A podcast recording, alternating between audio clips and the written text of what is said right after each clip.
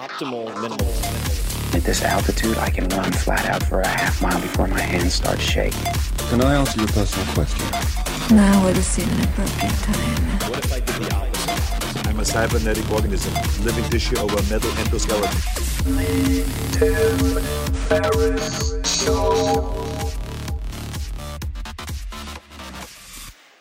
This episode is brought to you by Element, spelled L M N T. What on earth is Element? It is a delicious, sugar free electrolyte drink mix. I've stocked up on boxes and boxes of this. It was one of the first things that I bought when I saw COVID coming down the pike. And I usually use one to two per day. Element is formulated to help anyone with their electrolyte needs and perfectly suited to folks following a keto, low carb, or paleo diet. Or if you drink a ton of water and you might not have the right balance, that's often when I drink it, or if you're doing any type of endurance exercise, mountain biking, etc., another application. If you've ever struggled to feel good on keto, low carb, or paleo, it's most likely because even if you're consciously consuming electrolytes, you're just not getting enough. And it relates to a bunch of stuff like a hormone called aldosterone, blah, blah, blah, when insulin is low. But suffice to say, this is where Element, again spelled L M N T, can help. My favorite flavor by far is citrus salt which, as a side note, you can also use to make a kick ass no sugar margarita. But for special occasions, obviously. You're probably already familiar with one of the names behind it, Robb Wolf, R O B B. Robb Wolf, who is a former research biochemist and two time New York Times bestselling author of The Paleo Solution and Wired to Eat. Rob created Element by scratching his own itch. That's how it got started. His Brazilian Jiu Jitsu coaches turned him on to electrolytes as a performance enhancer. Things clicked, and bam, company was born. So if you're on a low carb diet or fasting, electrolytes play a key role in relieving hunger, cramps, headaches, tiredness, and dizziness. Sugar, artificial ingredients, coloring, all that's garbage, unneeded. There's none of that in Element. And a lot of names you might recognize are already using Element. It was recommended to be by one of my favorite athlete friends. Three Navy SEAL teams, as prescribed by their Master Chief, Marine units, FBI sniper teams, at least five NFL teams who have subscriptions. They are the exclusive hydration partner to Team USA weightlifting, and on and on. You can try it risk free. If you don't like it, Element will give you your money back, no questions asked. They have extremely low return rates. So again, Element LMNT came up with a very special offer for you guys. They've created Tim's Club. Just go to drinkelement.com slash Tim, select subscribe and save, and use promo code Tim's Club to get the 30 count box of Element for only $36.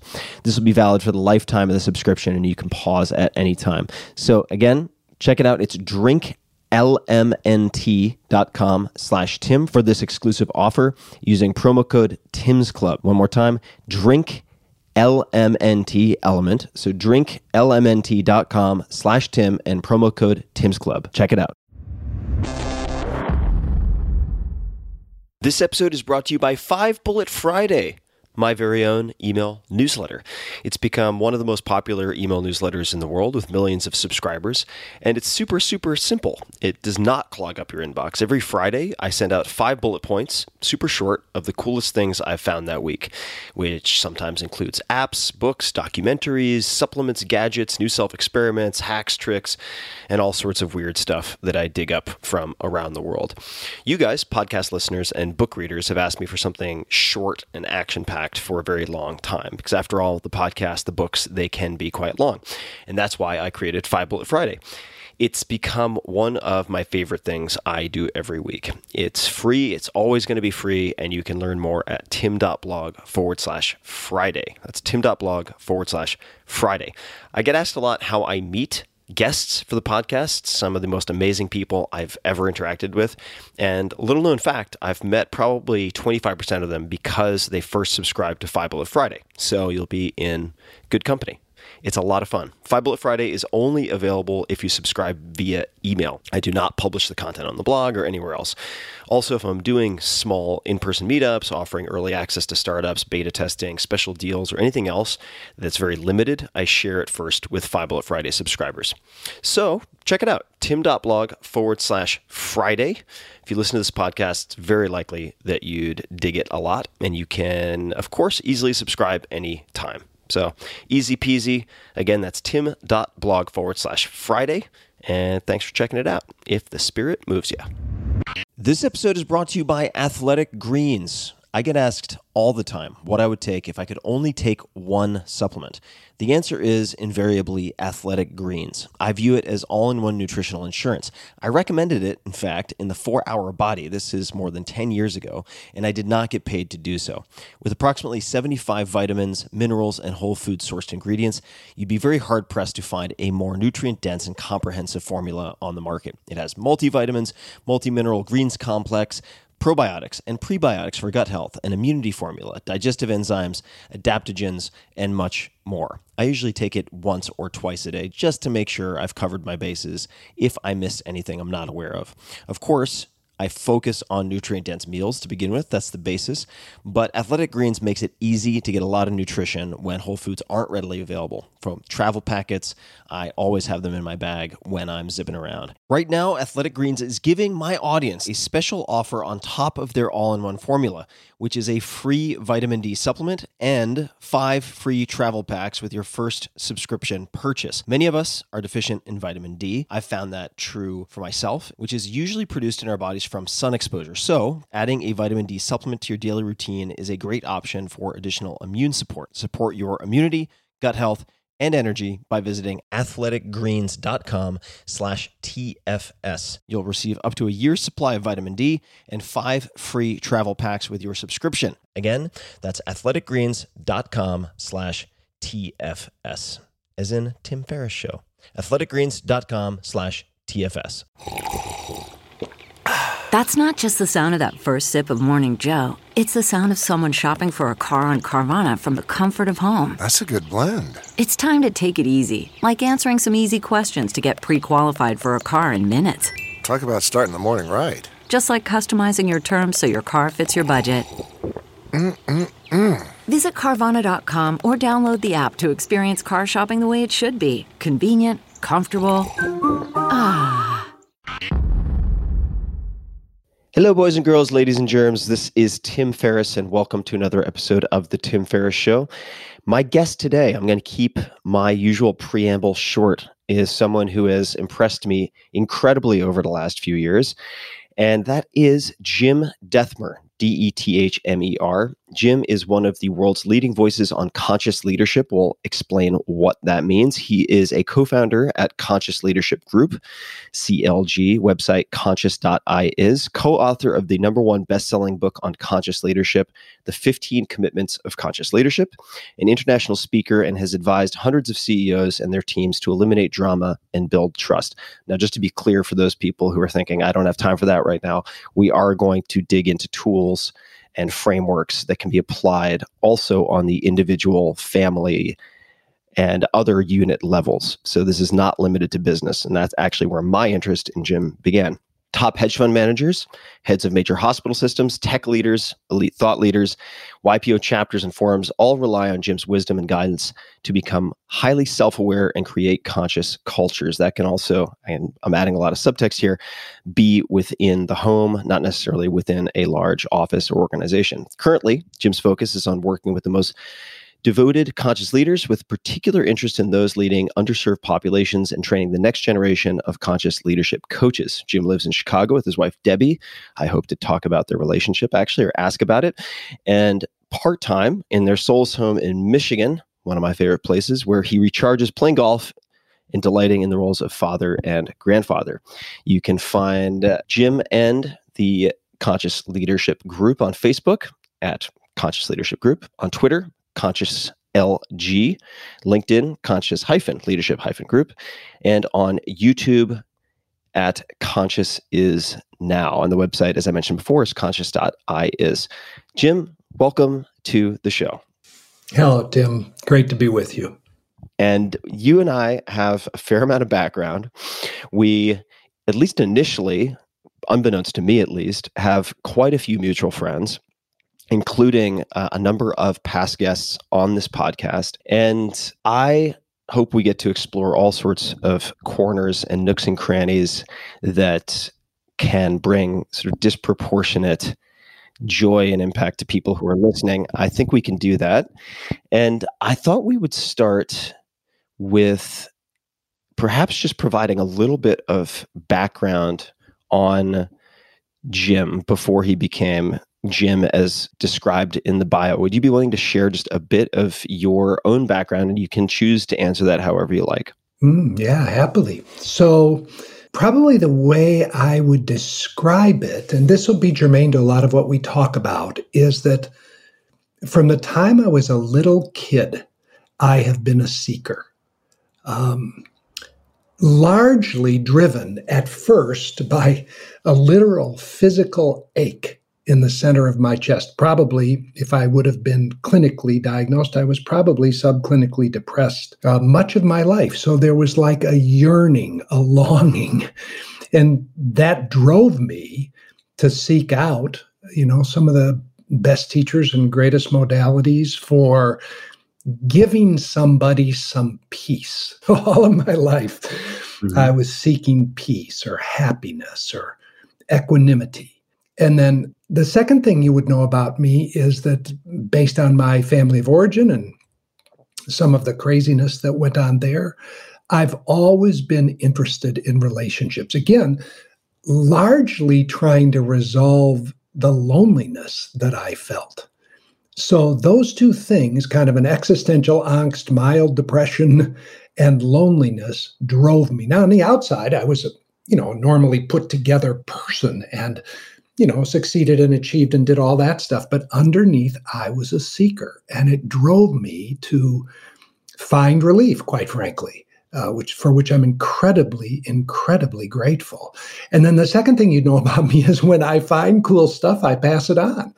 So I say all the time, I, I don't think I've ever had an original thought. There's nothing original in our book, on our website, any place. I, maybe once in a while I accidentally put something together, but it would be accidental. Most everything that I have found, I found from somebody else, and I love to pass it on. And the last thing you'd learn is I'm a smuggler. So a lot of the places I've gone and explored, a lot of the people who I've worked with over the years wouldn't go there and explore. So I go out and find these modalities, these technologies of transformation. And then I'm pretty good at translating them into language that an end user would find viable and credible. So I smuggle these things into populations who wouldn't otherwise necessarily go looking. So that's a little bit about me that maybe you we could find some points of contact. I would love to. I have already made contact, and there are a few places I'd like to dig. And before I do so, I'll, I'll just give a bit more context on how you entered my orbit. And the first way that you entered my orbit was actually through Dustin Moskovitz, the co founder of Facebook, who recommended the 15 commitments of conscious leadership this book and i'm not going to lie it took me a while to actually pick it up and read it because i've had perhaps an unfair bias against anything with the title leadership uh, or involving the word leadership. But as you as you mentioned with the smuggling, I, I think your your arena is much broader than that, or perhaps it just requires a reinterpretation of leadership. The way that one of my friends described you, who, and this friend is is a very very successful investor, one of the best investors who's been on this podcast, and he says, "quote I think of Jim as a spiritual equivalent of a world champion MMA fighter. He takes the best of everyone else's practices and integrates them for himself and others." So I thought we could use that just as a jumping off point to an example where we could get into some some brass tacks tactical stuff and the question or actually we'll dig into a specific person and that is uh, byron katie and so this this friend says that you are ex- exceptionally good at finding high credibility uh, gurus of various types, and then, as you said, smuggling their techniques or using reapplying. You were very early, as I understand it, in terms of identifying Byron Katie and then kind of soaking up what she does, grabbing the essence of it and applying it in multiple places. So, so this is a long question, but could you, I suppose, explain who Byron Katie is and then how you identified her as someone worth spending time with? Because we all we all have a limited number of hours and finite amount of energy, and then what you have taken from Byron as one example. Mm, okay, beautiful. Uh, if it's okay, I want to do it in reverse order. Let me um, great. tell you how I identified her, then tell you my experience of her, and then what I've taken from it. So, again, I'm 66, and I started this quest of seeking when I was like 15. And along the way, I found these master teachers like Byron Katie. And when I look back, if I were to deconstruct the pattern, what has happened is I find people who are aligned with my personal need. Go back to pain in the center of my chest, depression, existential angst, or loneliness. So I'm pretty good at refining my search down to people who are going to speak to and address those needs. Then the second thing that's true, and this has been true all of my life, I get drawn to people who make a big claim. They, they, they state something that on its face seems too good to be true. Like in Byron Katie's case, she states that suffering is optional. Now, I think she would understand what the Buddhists have said is suffering is natural and normal. It's the water in which we swim. And then suffering is optional. So I'm drawn to a big claim. All of my teachers and mentors make a big claim. The next thing I'm drawn to is an incredibly simple process. A lot of people make big claims, but then you get involved and the process of accessing the claim is so damn complicated that I get lost. So we can look at Byron Katie in just a minute, but in the in the midst of the incredible information and process and presence she's brought forward into the world her entire work boils down to four questions and a couple of turnarounds. That's something i can write on a three by five card and turn it into a daily if not hourly practice. Then the next thing that's true about everybody that i go after is i am drawn to people who are authentic real transparent. I've got a pretty quick hypocrisy sniffer, uh, largely because I've spent time in my life uh, being hypocritical. And so I have dealt with all of that and I can smell it in other places. So, and then the last thing I do is once I find somebody, I dive in. So I find their model and I dive in, and we could pick different people throughout our talk, but Byron Katie would be a great example. So I read her books, I listen to her uh, uh, on tape, on her books on tape, and then I go to her website, I digest it, and then literally I turn it into a practice. So Katie is famous for what is called inquiry. And inquiry, as we said, are just four simple questions. You take any thought, you begin with disturbing or stressful thoughts. And in this period that we're in now, most of our minds are filled with disturbing and stressful thoughts. And the first thing you do is you write the thought down. You just write it down. And then you ask it four questions Is it true? Can I know for certain it's true? When I believe the thought, how do I react? And who would I be without the thought? And one thing that I learned early and that I say to people who are embarking on doing any work around the work, as Katie calls it, is that it's not an intellectual exercise. You don't just ask those questions to your mind and real quick answers. It's it's much much more like a meditation. So you take a stressful thought, you write it down, and then you remember a circumstance where that thought was at play. So I'll give one uh, today would be an example. Before we connected, I was out for my morning walk and I had a stressful thought arising around one of our kids. My daughter is uh, today scheduled to go to Northwestern Hospital in Chicago to get an x ray. She had spinal fusion surgery and she's going in to get an x ray so she can talk to her specialist about whether the surgery worked. Well, I started stressing myself around the thought she shouldn't be going to the hospital to have an x ray. And I could feel myself, you know, my nervous system was getting activated and I could feel it in my body.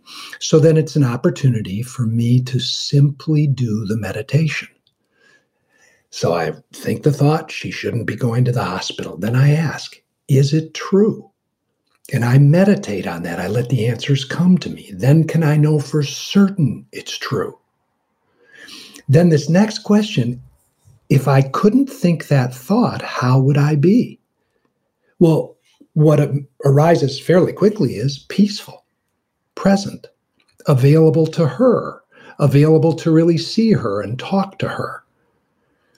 So, and when I think the thought, how do I react? Well, I get scared, contracted. I start trying to control the world.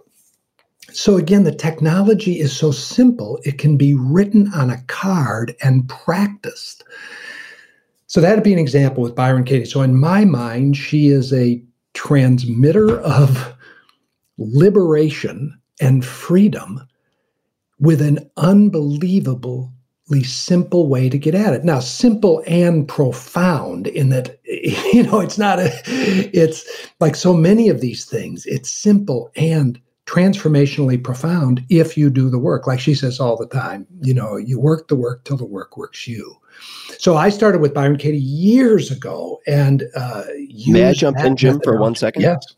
Yeah. So I'd love to expand on that just for a second for people who haven't had exposure to Byron Katie before in an example like that, and for those people who are listening to this later, and hopefully this context is needed sooner rather than later, but the concern about the hospitals related to, to SARS CoV 2 and COVID 19 is the objective in that example to downregulate your system so that you can make a calmer decision about what needs to be done or not done in the sense that I could imagine people some people listening are thinking well you should be looking for alternatives. That's a legitimate concern so you don't want to dismiss it. And would this exercise not lead you to dismiss it? Does that make sense? Absolutely.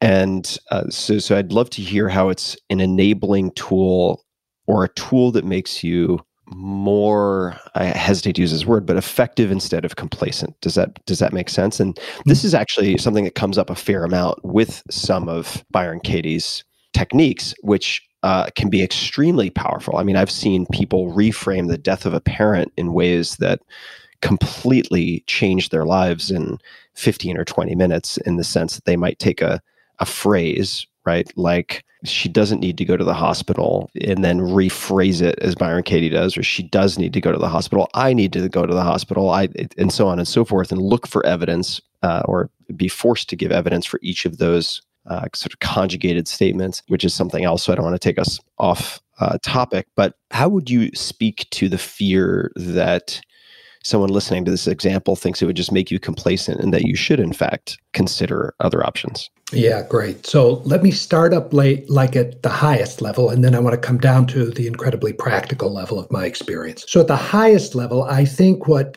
Katie, as she is called, is going at is the possibility of freedom, the possibility of truly being free from being trapped in and suffering at the effect of the perseveration of the mind and all the suffering that comes there.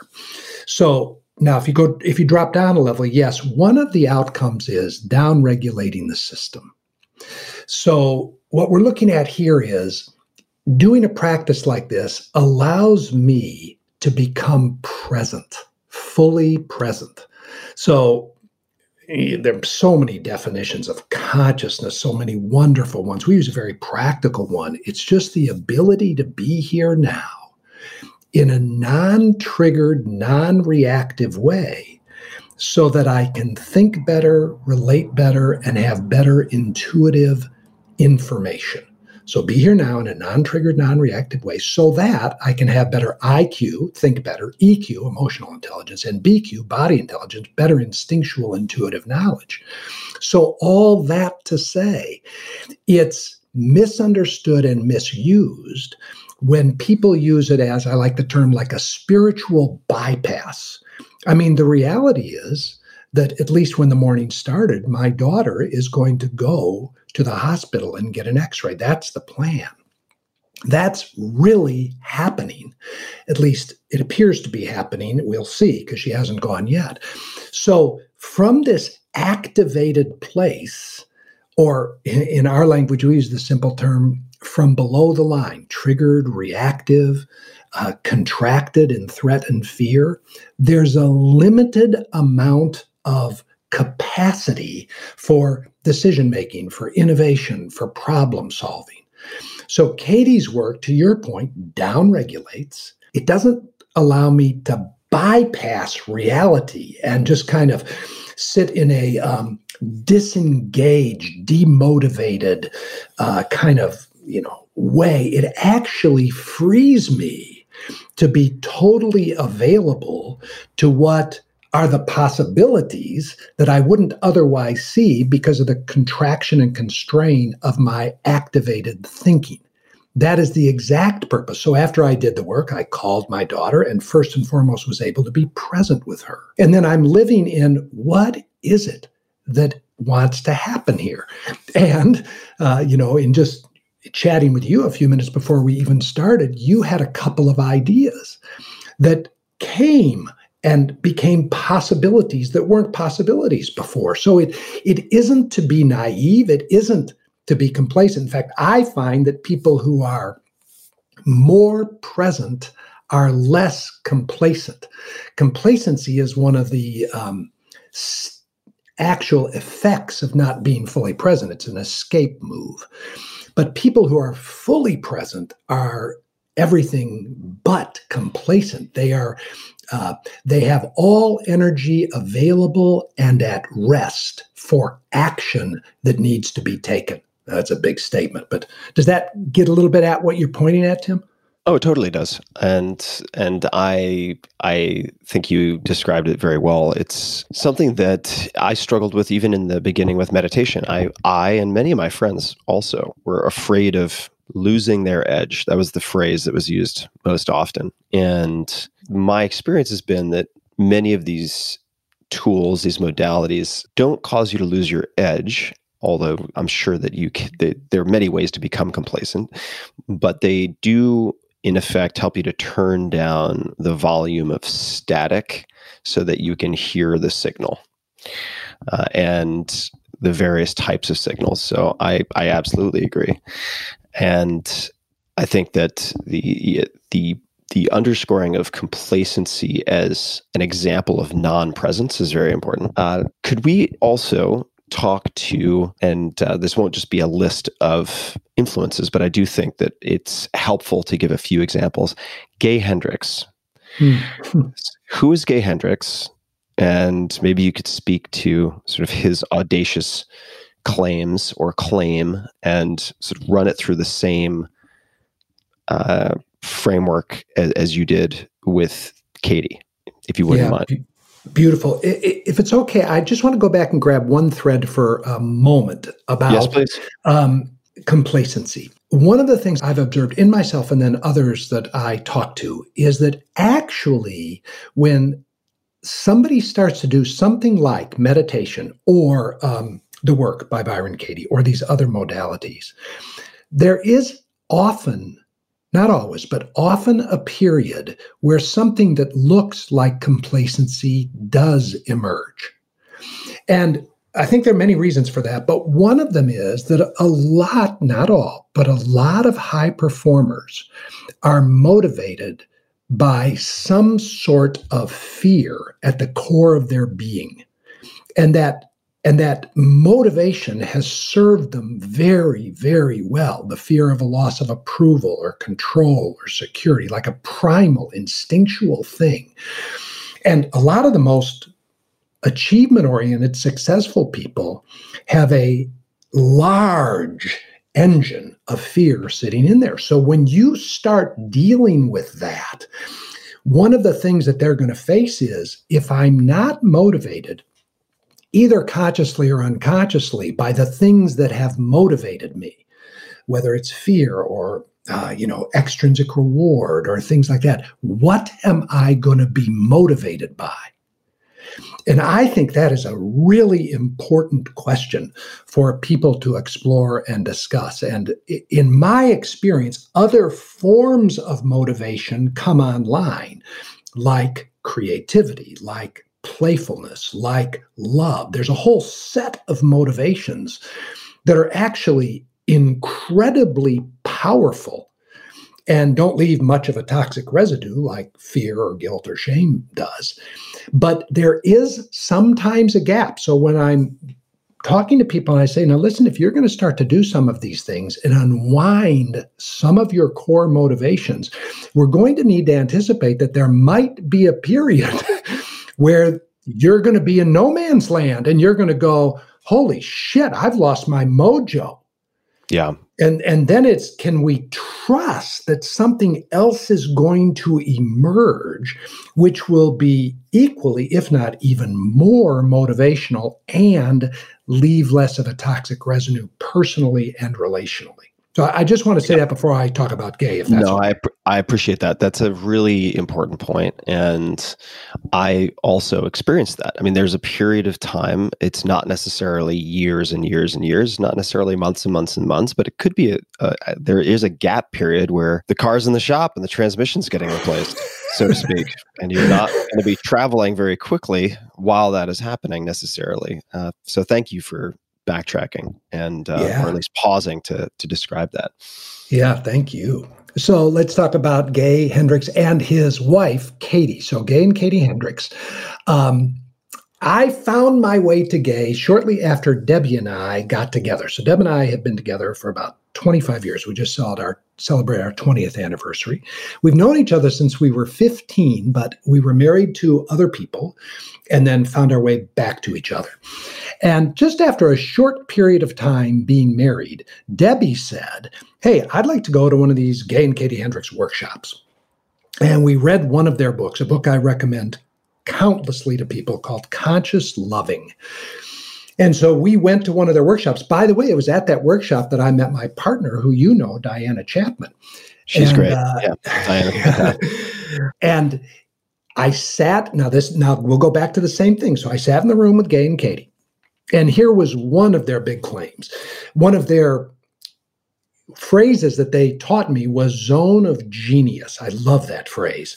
They're expert in this idea of helping people live and work and be from their zone of genius. But one of their zones of genius is human relationships at all levels, but especially intimate relationships. So I'll never forget, Deb and I were at a workshop in Ojai, California. And in the first few hours, Gay makes this preposterous statement. It's been, like I think he said, 15 years since Katie and I had a drama based fight. Now, that doesn't mean they don't have healthy conflict. If you if people know these two, they are not shrinking wallflowers. They are powerful, alive, vital, co-creative people. But they had removed from their relationship the toxic energy of blame and criticism. So it's been years since we had a drama based fight, and we no longer blame and criticize. And I thought, you gotta be kidding me. Now, that was the preposterous claim. And then they said, and there are a couple of simple tools. So that met my next criteria preposterous claim, simple tool. And as I got, Debbie and I ended up apprenticing with them, they're just as authentic and real. And I had my sniff test out for years. Are they bullshitting? Is this manufactured? I couldn't find it. So Debbie and I dove into the simple tools in terms of our relationship. And I'd say it's one of the primary reasons we have what I would call an exquisite relationship to this day. So, Gay and Katie are experts at world class relationships, breathing, no small thing in this day and age, by the way, breathing, embodiment, living in your body, and living, discovering and living in your zone of genius. Now, they do a lot of other stuff, but what I have taken and continue to take from them and smuggle and transport out to the world is legion in these regards. Could you give a few examples of tools or techniques that you think might, they don't necessarily have to apply specifically to this quarantine period that a lot of people are experiencing, but uh, anything that comes to mind that uh, you could give or offer as specific techniques or concepts that uh, you found particularly powerful from Gay and Katie Hendricks? Oh, absolutely. Um, so, the first, let's start very basically here. and you know this, and many of the people who listen to this knows, but we cannot be reminded enough. Begin with breathing, and specifically conscious breathing. And one of the techniques Gay taught us was what he called a simple four by four breath. Now it's turned into box breathing and things like that. But it's simply breathe with a four second inhale and a four second exhale. Breathe into the belly and bring your attention to the breath. So you feel the breath going in, going down, the pause in between the inhale and the exhale, and then you feel it go back out to the pause. And what it does, and everybody knows this, is it changes your blood and brain chemistry. Because when we're activated, you look at social media, you look at the news, uh, most of us are living in a constantly activated state right now. So if we're willing, and sometimes we're not, we get addicted to the chemicals of this heightened state. But if we're willing to shift, then breathing is the first shift move. Four, four by four breaths, 32 seconds with your attention on your breath. So you don't do this while thinking about the virus or while thinking about the food you need in your house or while thinking about your child going to the hospital to get an x ray. You bring your attention to the breath and it equilibrates the system.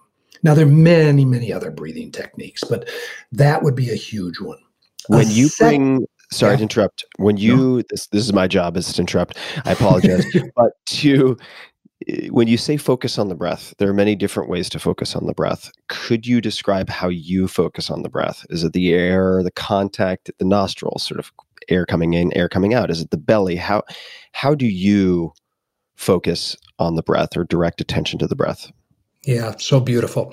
Well, the first thing I want to say to create the shift move, it doesn't really matter how you focus on the breath. Now, what I mean by that is you could simply say, Where do I feel the breath in the body? So let's say you feel the chest expanding and contracting, or you feel the belly rising and falling, or you feel the breath at the tip of the nostrils or the back of the throat. You can feel it all the way through and all the way back out. For this exercise, the key is that you've moved your attention from the worrying mind to the breath. It's the movement of attention. So I just say to people, where do you most feel the breath in the body? Go there. And leave your attention there for just 30 seconds. And when it wanders, just bring it back. The combination of deepening the inhale and the exhale breathing into the belly. Put your hand on your belly at the belt line and see if you can move the breath, move the hand with the breath, and bringing your attention to it is an instantaneous way to de stress in the moment. Does that make sense? It does. Where do you tend to focus? Where do I tend to focus? Um, yes. It depends on what period of my life I'm in. So, uh, right, right, been, right now, the last week. Yeah, uh, good. So right now, if I'm doing a breathing exercise, I focus at the top of my upper lip, the little triangle at the bottom of my nose and the top of my upper lip, where I can the one of the reasons I focus there is it really invites my concentration. I can feel my chest yeah. rise and expand.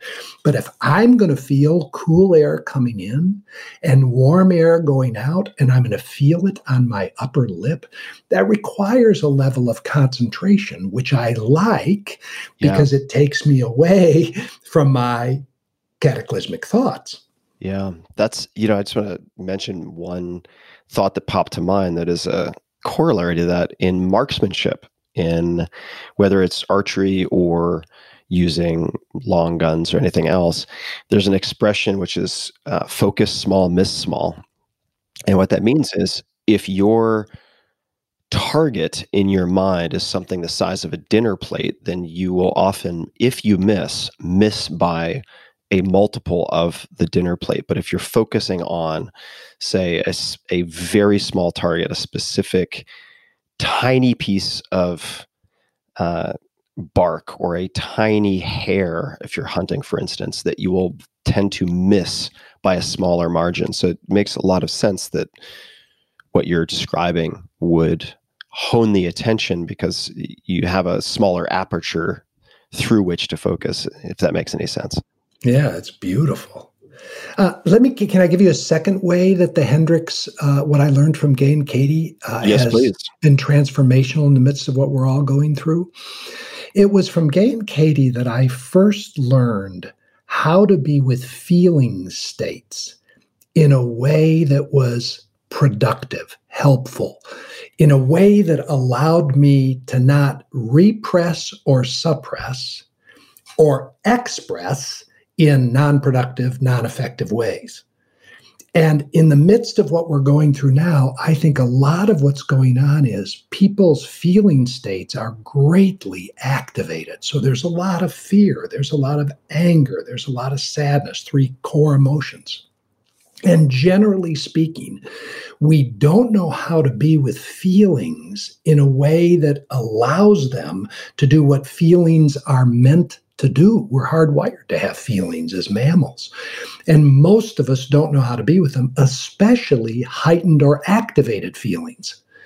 So, Gay and Katie and others have come up with wonderful technologies for how to be with feelings. So, if you're again, getting a download of information from whatever source you're getting it, and fear shows up.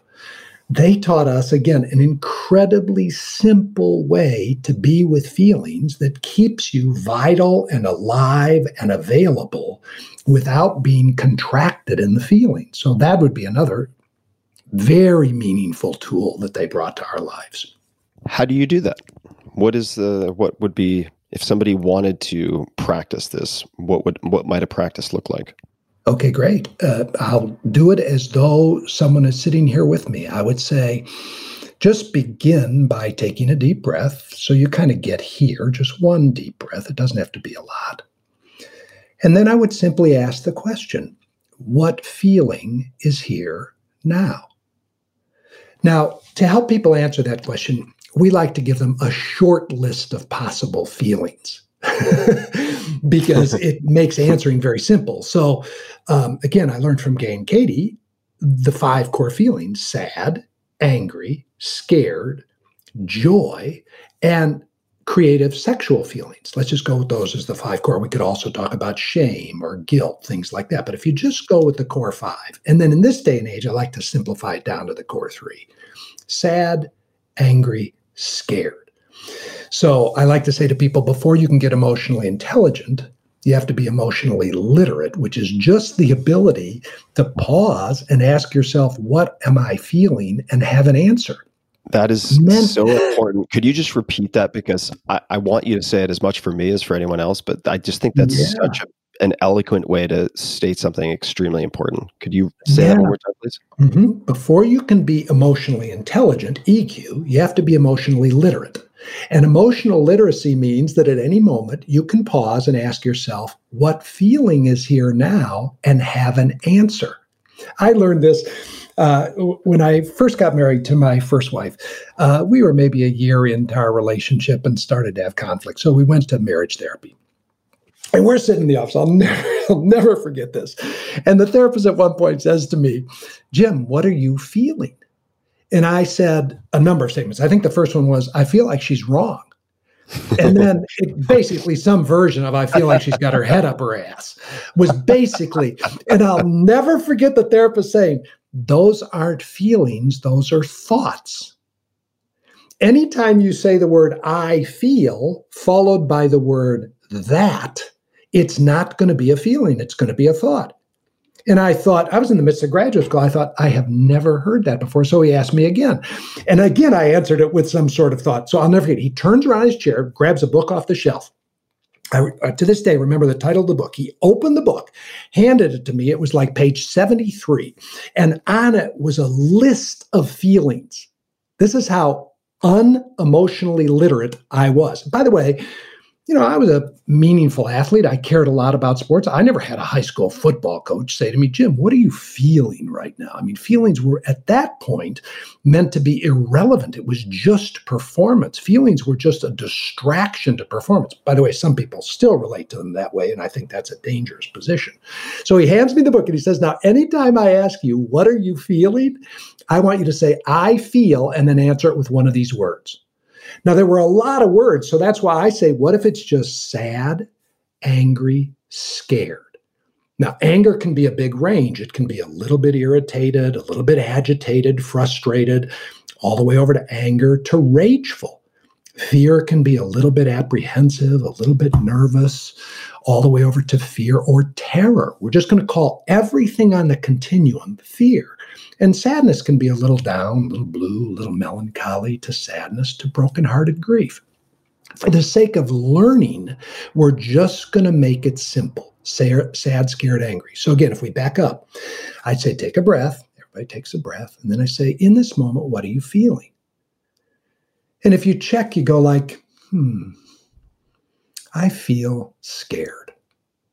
Great. Just that statement, I feel scared, starts to shift the process because we've accessed a different part of the brain that isn't the amygdala, that isn't in that fight, flight, freeze reactivity, that is the one who interprets and puts it into language. So if you say it out loud or just say to yourself, I feel scared, is the first step.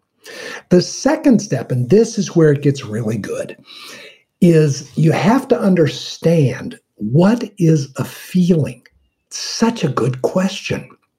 And we could riff on this for days, but basically, a feeling is a set of vibrations or sensations in or on the body, usually combined with a thought.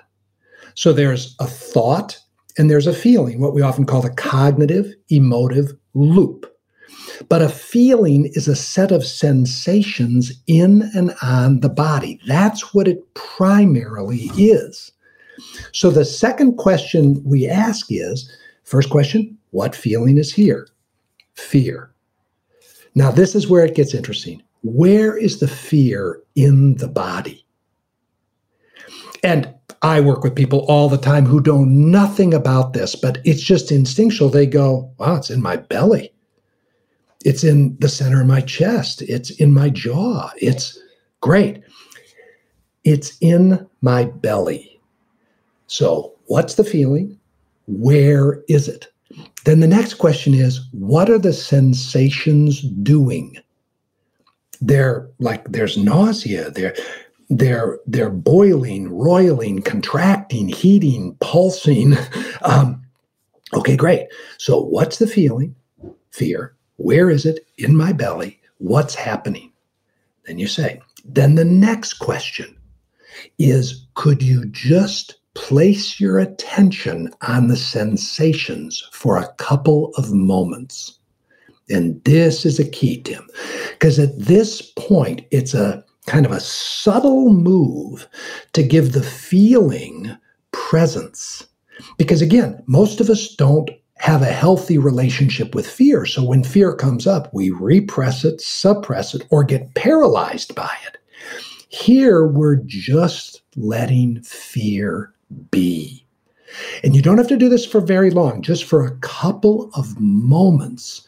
Could you just allow the belly to gurgle? If it's anger, could you just allow the, allow the heat in your face? If it's sadness, could you just allow the pressure in the eyes, the tears? And that move of allow is what gets the energy releasing. When we repress or suppress feelings, they get stuck. Literally, they can get stuck for hours, days, months, years. Repressed feelings can turn into moods and postures because we haven't let them flow through the body. These feelings are made to come online, course through our body. And if we were just like your dog or my grandchildren below the age of two, they just feel the feeling. And it goes through in moments at the most a minute, minute and a half, it goes through. And once it goes through, we're back into presence. And then the last step of emotional intelligence is ask the feeling, what's it here to show you? So, again, real simple. What feeling is here? Name it. I feel scared. Where is it? In the belly. What's it doing? Gurgling, roiling, pulsing, pumping, heating, twisting. could I just allow it? Could I just give it attention and let it be? Like with fear, you know, the antidote to fear is acceptance. When my grandkids are scared, I don't say to them, hey, there's nothing to be scared about. Stop being scared. First thing I do, and I got this from Dan Siegel in his marvelous work, is I breathe. Then I sit and I get present with my grandchildren. And I say, oh, sweetie, you're scared. It's okay to be scared. Grandfather gets scared all the time. And by that act of acceptance, and then just maybe, hey, could we just breathe together for a minute, you and me? Or if they're in anger, I might say, would you want to just beat a bag for a second? You know, take your little bat and hit a chair so you get it out of your body. And when feelings are met with acceptance, they just naturally release. They don't cause us all kinds of you know, somatic struggles the rest of our lives. They don't destroy relationships.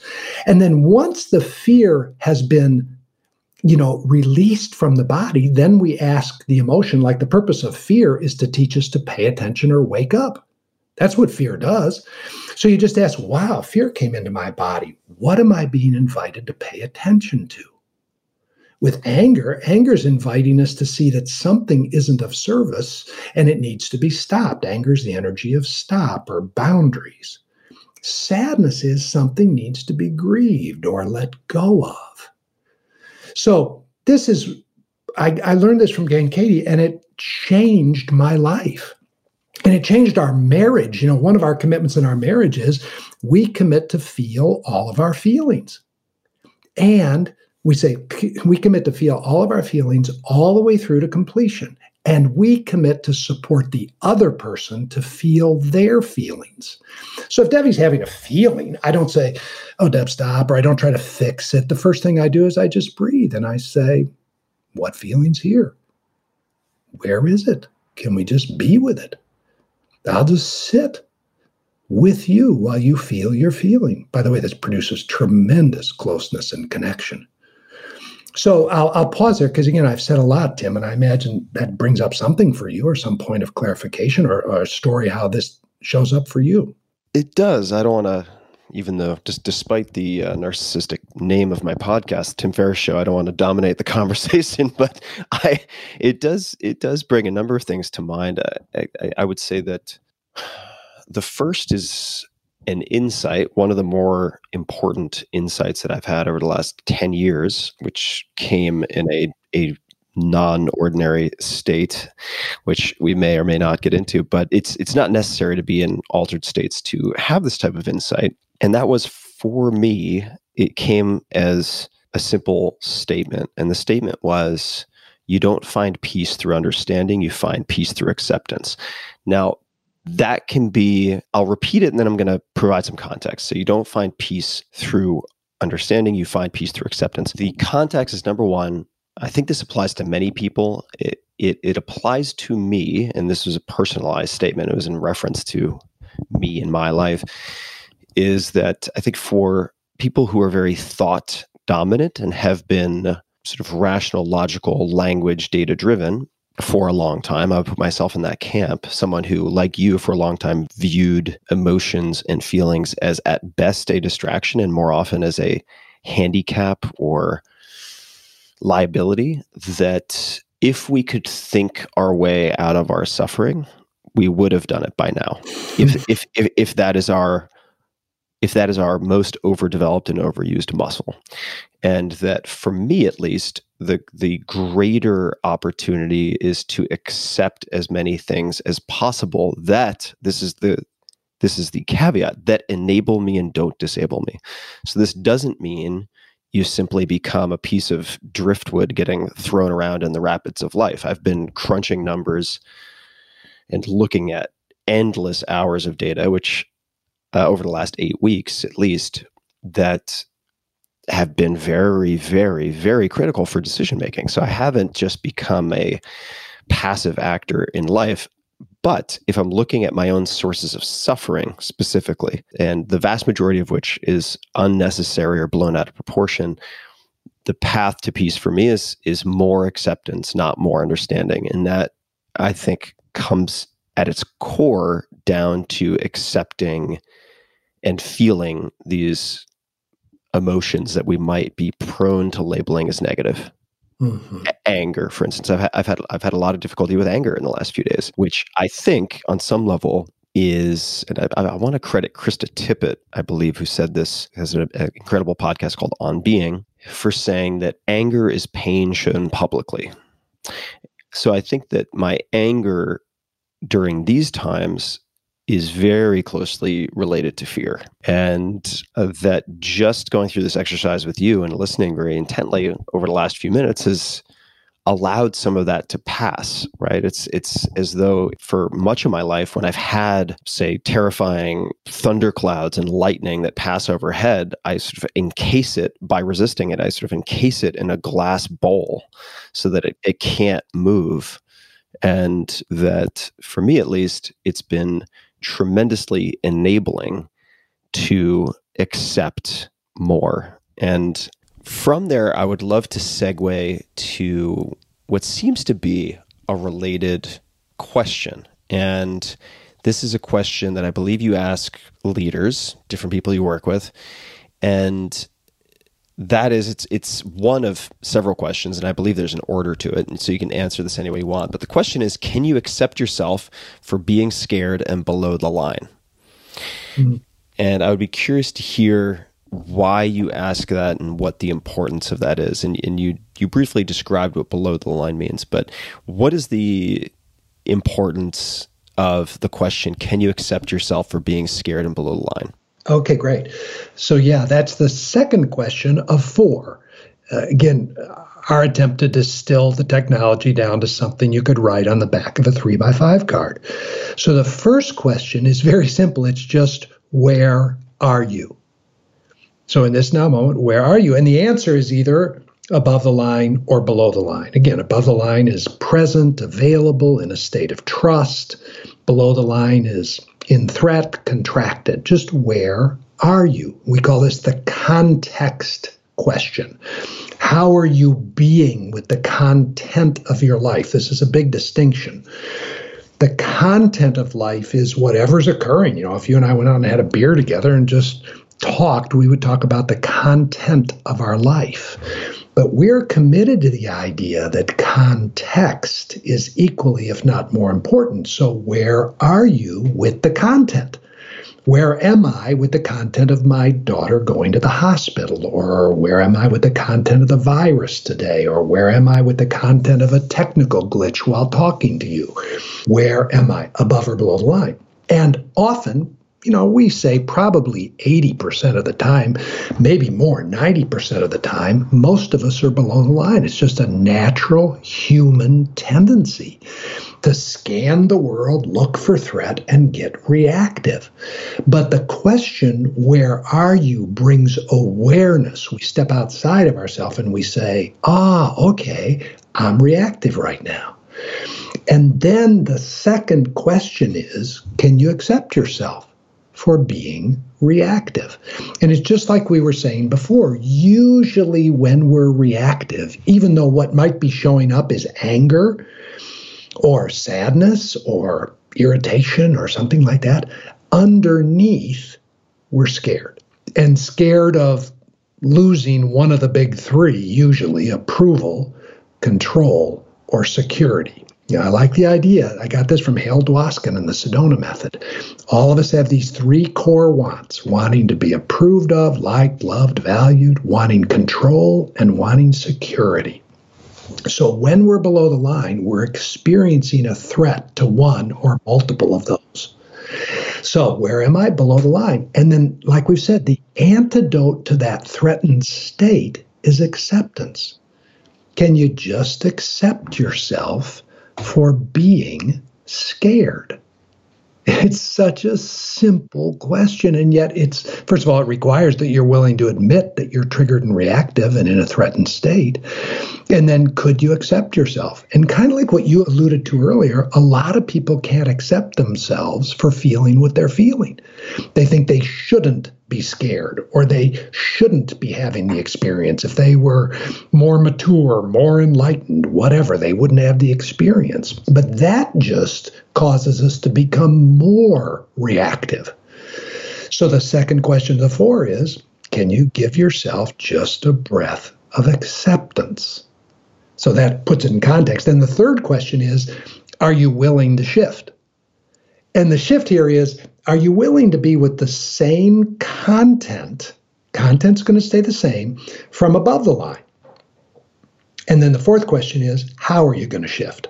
So that's our attempt to distill this process down to four simple questions.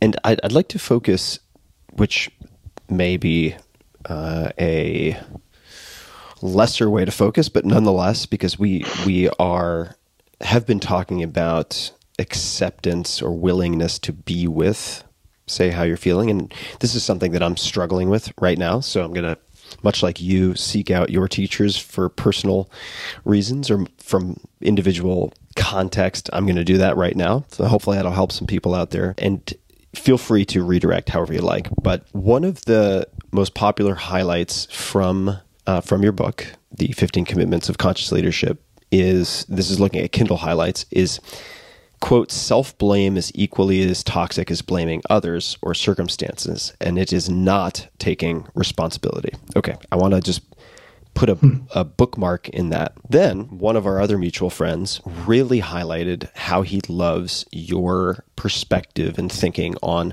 personal accountability. So this is what he said. One of the beautiful ways Jim helps people in relationships is really helping them understand their own accountability and role in dynamics they may feel are being caused by the other. Maybe explore his views on personal accountability. I've witnessed this in you over and over and over and over again. You're acutely aware of how you contribute to some of your own suffering, certain types of situations, etc.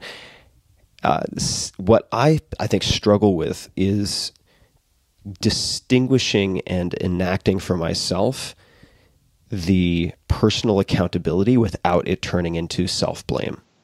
Hmm. How would you how would you speak to that? Because on, on at face value, it's it, it makes sense to me. Like self blame, just that word is so loaded, is equally as toxic as blaming others or circumstances, and it is not taking responsibility. So how do you distinguish between those? Yeah, I love that question. So you know, when you're working in relationship, people get pretty quickly that blaming others, you know, causes all kinds of drama. And so that pretty quickly they can say, wow, I should I should begin to lessen the amount of blame. But then what they do is they still think the situation is a problem, whether it's in a parenting thing or in a relationship, a marriage, or in, at work. They still think the situation is a problem. And if I'm not going to blame you for screwing it up, then who am I going to blame? Well, one big option is to blame oneself. It's just natural and normal. Somebody screwed it up. The options are I'm going to blame you, I'm going to blame me, or I'm going to blame them. You know, the system, the ones who kind of screwed it up for all of us. But all three of those are still keeping me in a contracted consciousness where I'm committed, and this is a key phrase, to being right that somebody screwed it up and needs to have done it differently.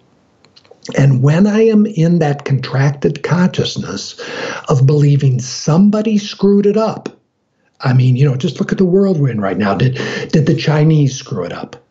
Did our uh, did our government screw it up? You know, who they're the them. They screwed it up. And now as it's getting more localized, now we're looking at all the ways that in smaller micro communities we're placing blame on each other. And then we go back to blaming ourselves. I should have washed my hands one more time. I should have, you know, self quarantined sooner. I should have stocked my pantry earlier. But you'll notice that blame is always a limiting, contracting, fault finding energy. And it's always rooted in the need to be right. So, the antidote to blame, and this is a big assumption, you know, this is a big deal. As long as I think something is fundamentally screwed up, my ego identity is going to look for who to blame. The shift is what if what is occurring is actually here for my and our learning? So before we go to the meta issue that's confronting all of us right now, you know, like if I'm working with a team and let's say they're in drama around, you know, some something went down on their one of their lines. And at first they're contracted, they're below the line, and they start finger pointing and blaming. Well, you screwed it up. I told you before that needed servicing. Or somebody else says, you screwed it up. You know, you didn't allocate enough funds. And then they turn it towards themselves. I screwed it up. But that's all predicated on it's a bad thing that the line went down. And of course, in in a very practical way, it is. I get that. But that just puts us in a low learning state. In a high learning state, what if we shift to there's no need to blame anybody or hold anybody accountable? So, accountability to me is actually the root is to take account for what went wrong. And I think it's actually counterproductive. I like radical responsibility. So instead of blaming somebody for what went wrong, what about if we take responsibility for what we can learn? And what if this is a possibility for us individually and in relationship and in the collective to learn? So once I can postulate something as a learning opportunity, the need to blame diminishes. Blame comes with something is screwed up and fault needs to be assigned. Radical responsibility comes from there's a chance to learn. So, how did we co create this so we can get our learnings? So, there's a world of difference between those two approaches to life. One keeps us in a high learning state, and one puts us in a low learning state. Whenever we're in blame and fault finding, we're not going to learn much. When we're in radical responsibility, the possibility for learning is exponential, infinite, literally. Does that make sense, Tim? It does. Would you mind giving an example from your personal experience, whether it's in your life or with teams or clients individually? Oh, I don't mind at all. So let me think of a situation going on in my life so I can uh, just reveal it to you. Um, yeah. So a typical thing would be I look at what I'm currently complaining about. That'd be a place that I'd start. I'd just look at what am I currently complaining about? And one of the things that pops up for me right now is I'm complaining that all of our kids are not together. We're dispersed. A couple of kids are in Europe, and then kids are in Chicago, and kids are in Michigan. And it can look like a problem. It can look like a problem to be fixed, especially when I kind of take on my father hen energy, you know, and I want to get all the all the chickens back in the roost and get them under my protective cover. And when I get there, then I can start to look for who to blame that the circumstance is the way that it is. And I can start to identify all kinds of people and circumstances and conditions that I could start to blame. Some of them are quite obvious. I could blame the uh, the current virus. I could blame the you know. Uh, sheltering in place. I could blame the limited space that we have up here. I could just start blaming things. And then that's going to put me in a low learning state. If instead I say, wow, we're all not together right now, what could we learn from that? And get genuinely curious how have we created ourselves not together? How could not being together be for us? What could we learn from not being together? What possibilities arise from not being physically together that wouldn't be possible if we were physically together? So now I've moved from needing to blame people circumstances or conditions to getting curious about what I can learn from the situation being just the way it is. I've changed my entire relationship to the content. Does that make sense? I can give a a practical business illustration. One of our coaches was working with a team, and um, they're a manufacturer. They produce stuff, and they were having very, very difficult time filling one shift. And as it would be typical in a situation like this, it's a problem. We need to fill the shift. We need to populate it with better workers. So when they first go in, they're basically blaming people, circumstances, or conditions. That's what we're going to blame. They decided to shift and say, how could we each take responsibility for how we have created ourselves under resourced? Now, that's a radical question. How have we created ourselves under resourced so we can learn from it, not so we can blame ourselves? And they spent several hours literally brainstorming all the ways that they had created themselves under resourced and from that place of above the line being with the content from curiosity and from responsibility instead of blame they started to source all kinds of innovative ways to solve the short flow of human resource and literally changed and solved it because they got done blaming complaining bitching, moaning, and took responsibility because they were willing to see it as a learning opportunity. The language strikes me as so important, right, as a reflection of thinking and how thinking can inform language, but language can also inform thinking and therefore mm-hmm. inform that. I can't recall what you labeled it, but the sort of uh, the like linguistic emotional loop uh, yes. the the how can we take responsibility for co-creating X so that we can learn, not blame ourselves or anyone else, something along those lines. Just uh, the the importance of the actual framing through language seems really significant. Uh, yes let's uh, if if uh, you're open to it uh, hop to these are all related of course but a, first a story from my experience and i want to unpack some of that. So you and i first really connected this past summer when i was working on a book about saying no.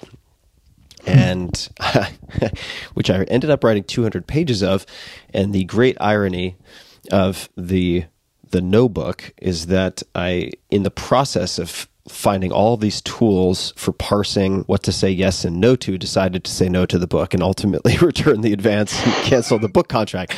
Now that was that was in uh, just as you've jokingly said to me that I've I've ruined your life because I've introduced you to A, B, and C. I, am going to jokingly say that you ruined my life because you gave me all these great tools that ultimately led me to canceling the no book, which I will share content of at some point. But there are a few pieces that jumped out at me. And I think that they are worth at least explaining on a macro level so that people don't think, in case there are people who are mistaking what we've talked about for the last five or 10 minutes, not saying that you don't give straight talk, that it's not important to have straight talk, because the context in which we ended up really speaking was how do you have honest, in some cases, blunt, in some cases, difficult conversations. How do you create and respect and protect boundaries, right? Which really can entail some, for most people, uncomfortable conversations. And so I want to shift gears to talk about that. And a number of concepts and tools hopped out in our conversations that I found really useful. And here's one that I'd love to hear you elaborate on because it seems to also strike a chord with a lot of your clients. And uh, I'm, I'm going to paraphrase here and then I want you to take it and run with it and correct me if I'm screwing anything up. Here we go. All right. This, this was going to be in a chapter called the has TK commandments, which just means to come in writing because you can search for stuff you need to fill in later. So it's going to be like the 14 commandments of saying no, something like that. This was one of the commandments. You're nearly always choosing one or two paths, so make it conscious. The first path is obligation, which leads to resentment, which leads to entitlement, or you are choosing two, freedom, which leads to appreciation, which leads to generosity. And this sounds very kind of highfalutin, high concept, but could you kind of help land the plane and explain what this means? Yes. And how about if I do it in uh, the context of my relationship with Debbie? So it's, it's, so it's got a practical place where we're playing. Or all right, great. So the first thing that Debbie and I established early on in our relationship was a set of commitments that we wanted to engage each other in our relationship with.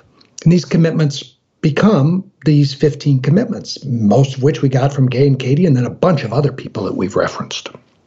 So early on, one of the commitments we did is we said, uh, the big commitment was we commit to being close and to removing all barriers to closeness. That was a big cornerstone commitment.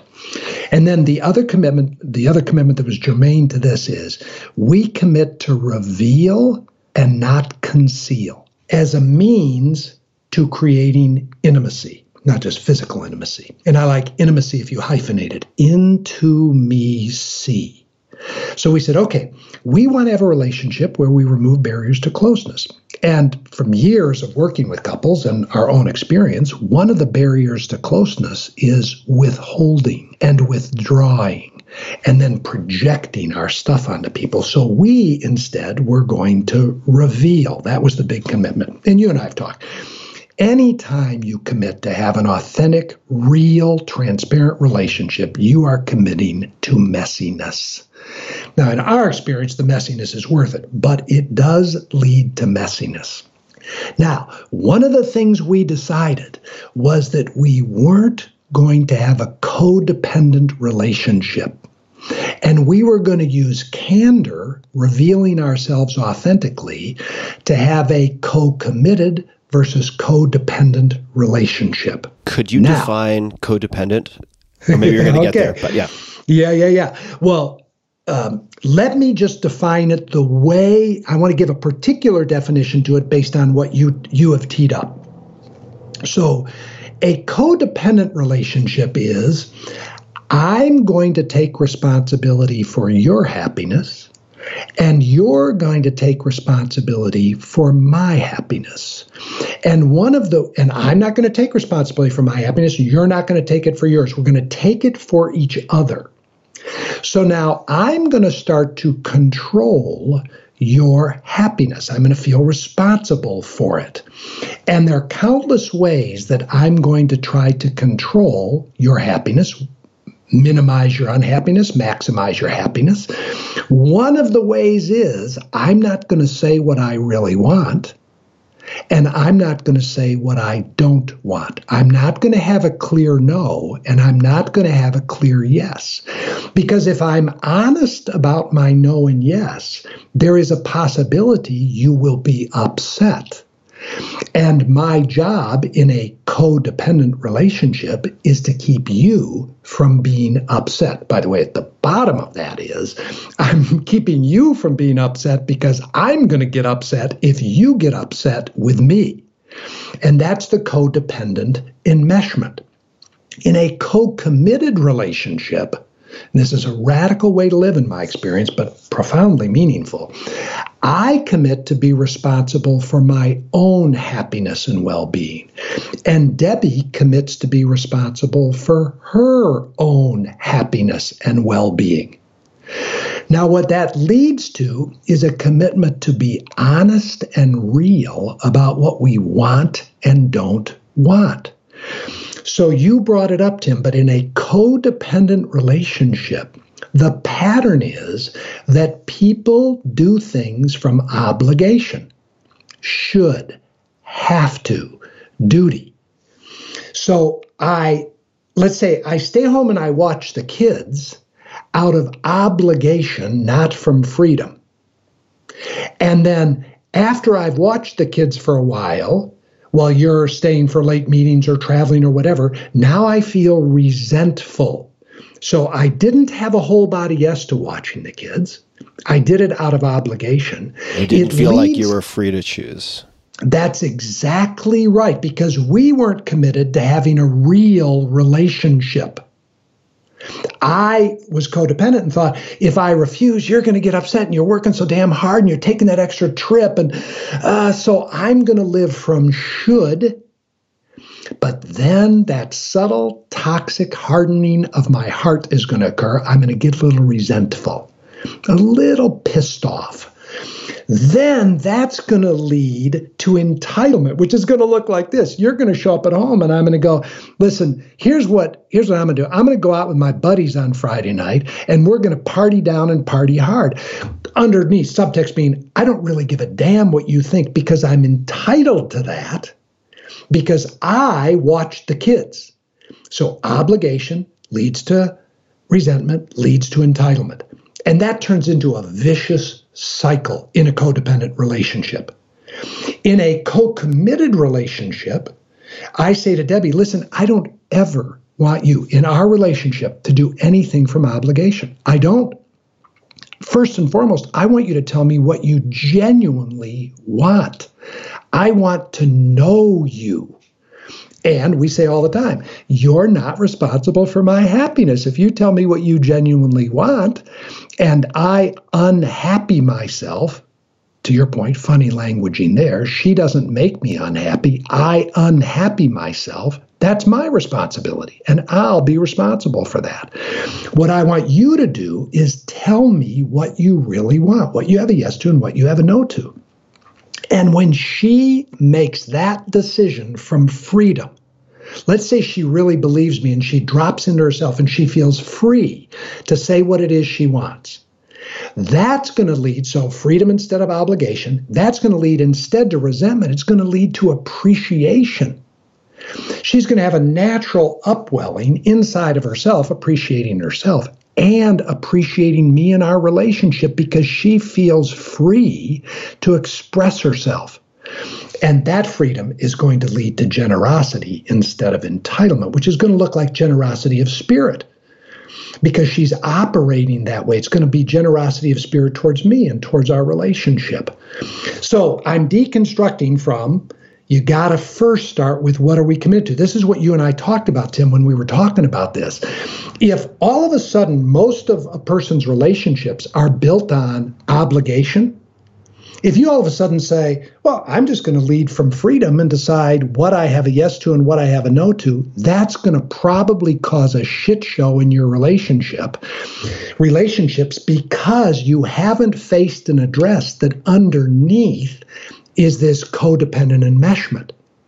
And until that gets addressed, trying to say we're going to live from clear yeses and clear nos and from freedom and personal responsibility for our happiness is not the right conversation. You've got to go back to the core of what the relationship is built on and have what we call a commitment conversation. Like I said, when Deb and I started, we said, we're going to be close which I don't recommend that for all couples, by the way. a lot of couples don't want to be close. They're they have a transactional relationship designed to allow them to get where they're going in the world. They don't want closeness. They want high functionality at a productivity level. But in our case, we wanted closeness. So we said we're going to be close and we're going to remove all barriers to closeness. Then we just started looking at what causes us to not be close. Well, one of them was starting to live from obligation instead of freedom, taking responsibility for the other person's happiness rather than taking responsibility for our own happiness. And we just started to identify all the blockages to closeness. Again, largely influenced and coached by Gay and Katie Hendricks and others. so I'll pause there. Does that make sense? It does make sense. It definitely makes sense. And I want to just highlight where the rubber meets the road. Both of our mutual friends, we probably have more. Actually, we have more than two, but the the two that I keep referencing both asked. They sent maybe five or six bullets each, and they both asked me to discuss your marriage with Debbie because they they both said remarkable marriage, incredible marriage. What does he think are the cores of healthy, dynamic, passionate relationships? You can guess who phrased it that way. Uh, we won't name him.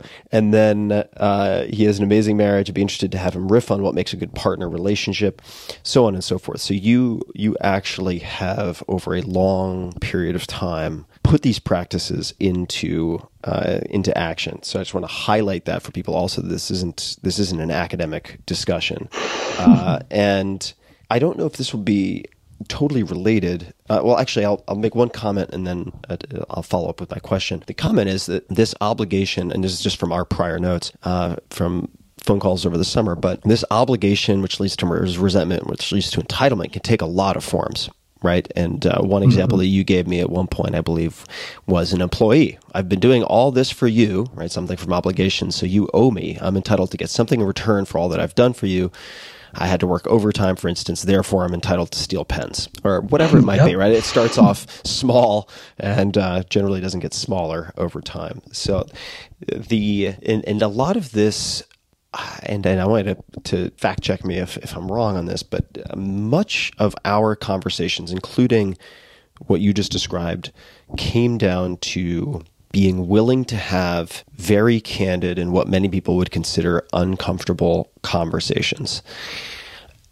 And I think that that is uh, never more important than right now, where a lot of people are feeling fear. You have many people who are who are spun up emotionally not just from the current circumstances, but from their their life and childhood experiences, which are now knocking on the door again to say hello uh, in in very loud volume. So the ability in close quarters during, say, shelter at home uh, mandates strikes me as as really important. It's been very important for me and my partner, at least. What what are some of the uh, what are some of the candid or uncomfortable conversations that are the most important to have?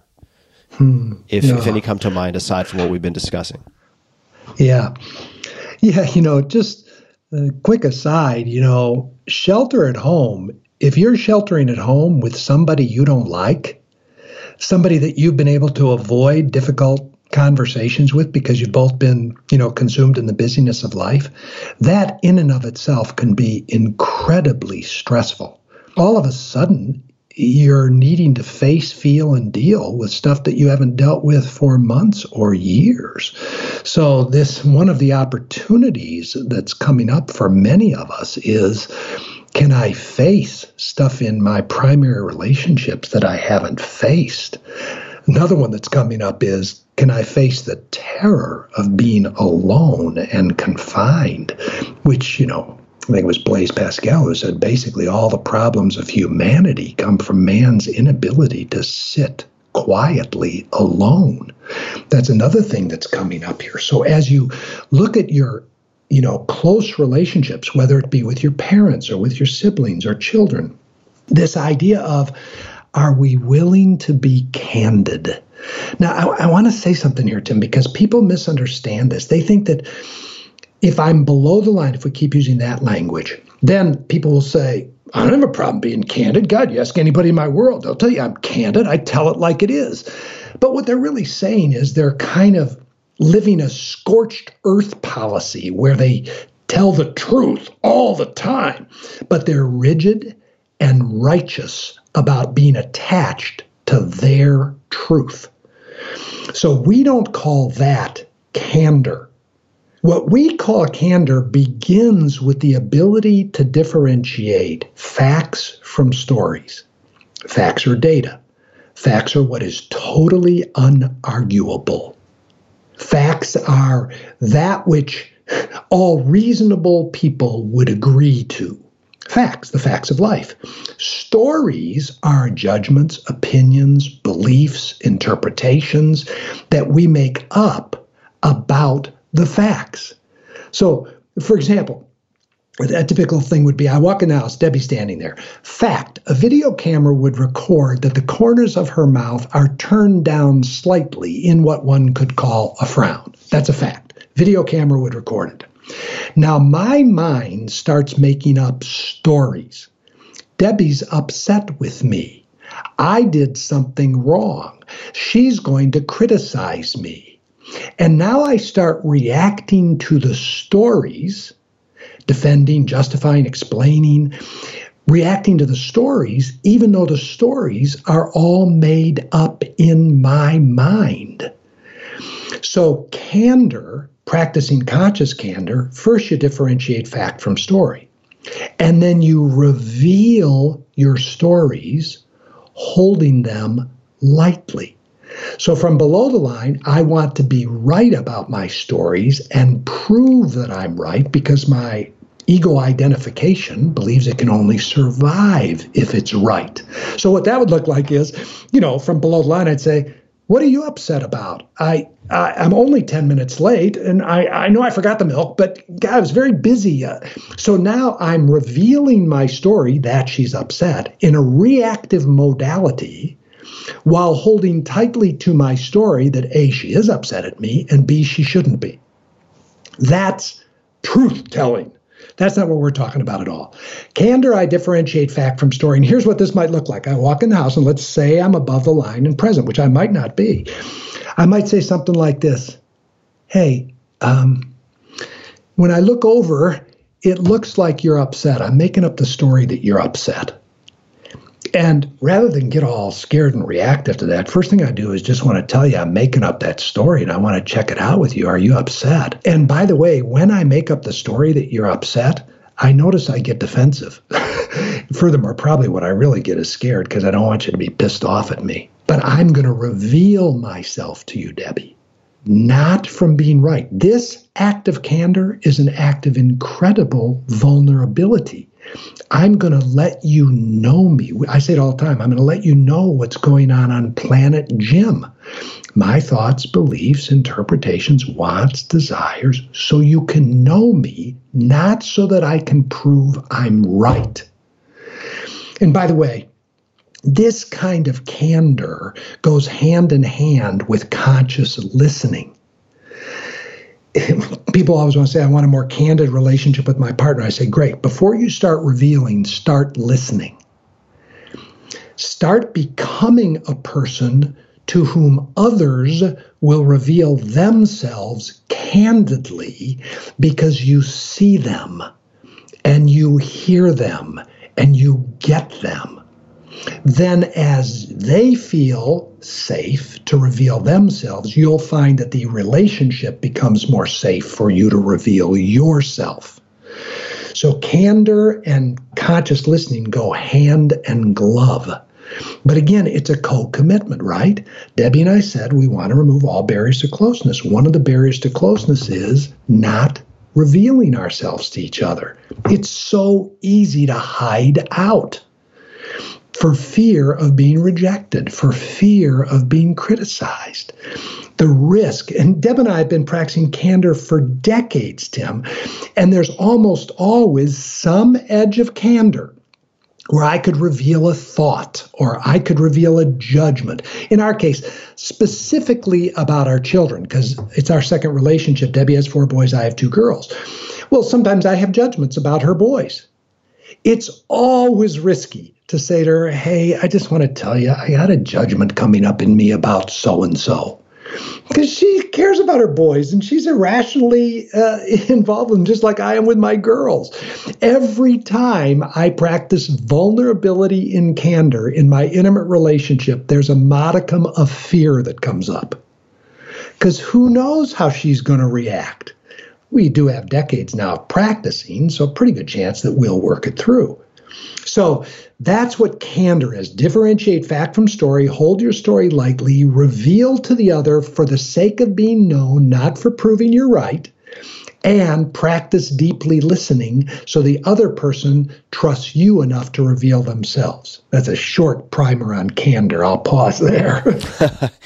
I want to give an example of how uh, my girlfriend, principally, she actually started, she introduced this, uh, and then I quickly embraced it when I realized how effective it was for diffusing tension. Uh, and it's exactly what you're describing, and that is the phrasing of "I'm making up the story." Dot dot dot. Right, and the way that she phrased it was simply the story I'm making up in my head is dot dot dot. And i have a long history of i'm not sure how to put this in a way that doesn't make me look like a shithead but fighting i guess is a way to put it. Yeah. uh, i just i i was uh, i enjoyed being right and I maybe disliked being wrong was a better way to put it. And if i felt attacked uh, I would kind of respond in kind, right? and Yes. uh, actually not in kind. It was, it was sort of the Bruce Lee: if you graze my skin, I pound your flesh. If you pound my flesh, I break your bones. It was sort of this totally unnecessary escalation. But uh, I historically ran with very little slack in the system right? I was always redlining. So the the mm. least bit of provocation per, would would lead to this really outsized response. And as soon as she presented something as the story i'm making up in my head is it basically disarmed me completely in the most positive way imaginable. And that has just been a huge game changer for us. And we've been in isolation four weeks. we were early adopters, and it was very difficult uh, in the beginning, especially because our friends were uh, uh, whether they said it or not, and some of them certainly did, thought we were crazy, thought we were insane people. And uh, I, I credit my girlfriend and tools like this for allowing us to, so far at least, cohabitate surprisingly well. And the the crux distinction is the one that you mentioned, and that is separating facts from story. Like if, if it cannot be recorded by a video camera or uh, a voice memo, it's probably not a fact. It's probably a story. And at least pausing, even if you feel like it's fact, to fr- to see if you can frame it as a story has just been so powerful. I want to mention that because uh, these these really do have tremendous applications. So I, I just wanted to mention that. I don't know if I don't know if that brings up anything for you or anything to to a- to add, but but certainly I have Yeah. more and more questions. I, the the uh, line from Rumi came to me where he says, "There's a field beyond right and wrong. I will meet you there."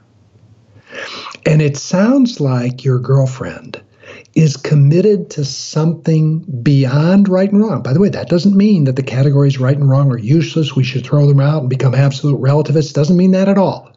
It means that there is a place called right and wrong. There is. And we need to be there at times and have that conversation. But there's a field beyond that. And when she says to you, Tim, I'm making up the story in my mind that, she's saying to you, I'm interested in something other than needing to be right. I'm interested in being known and knowing you.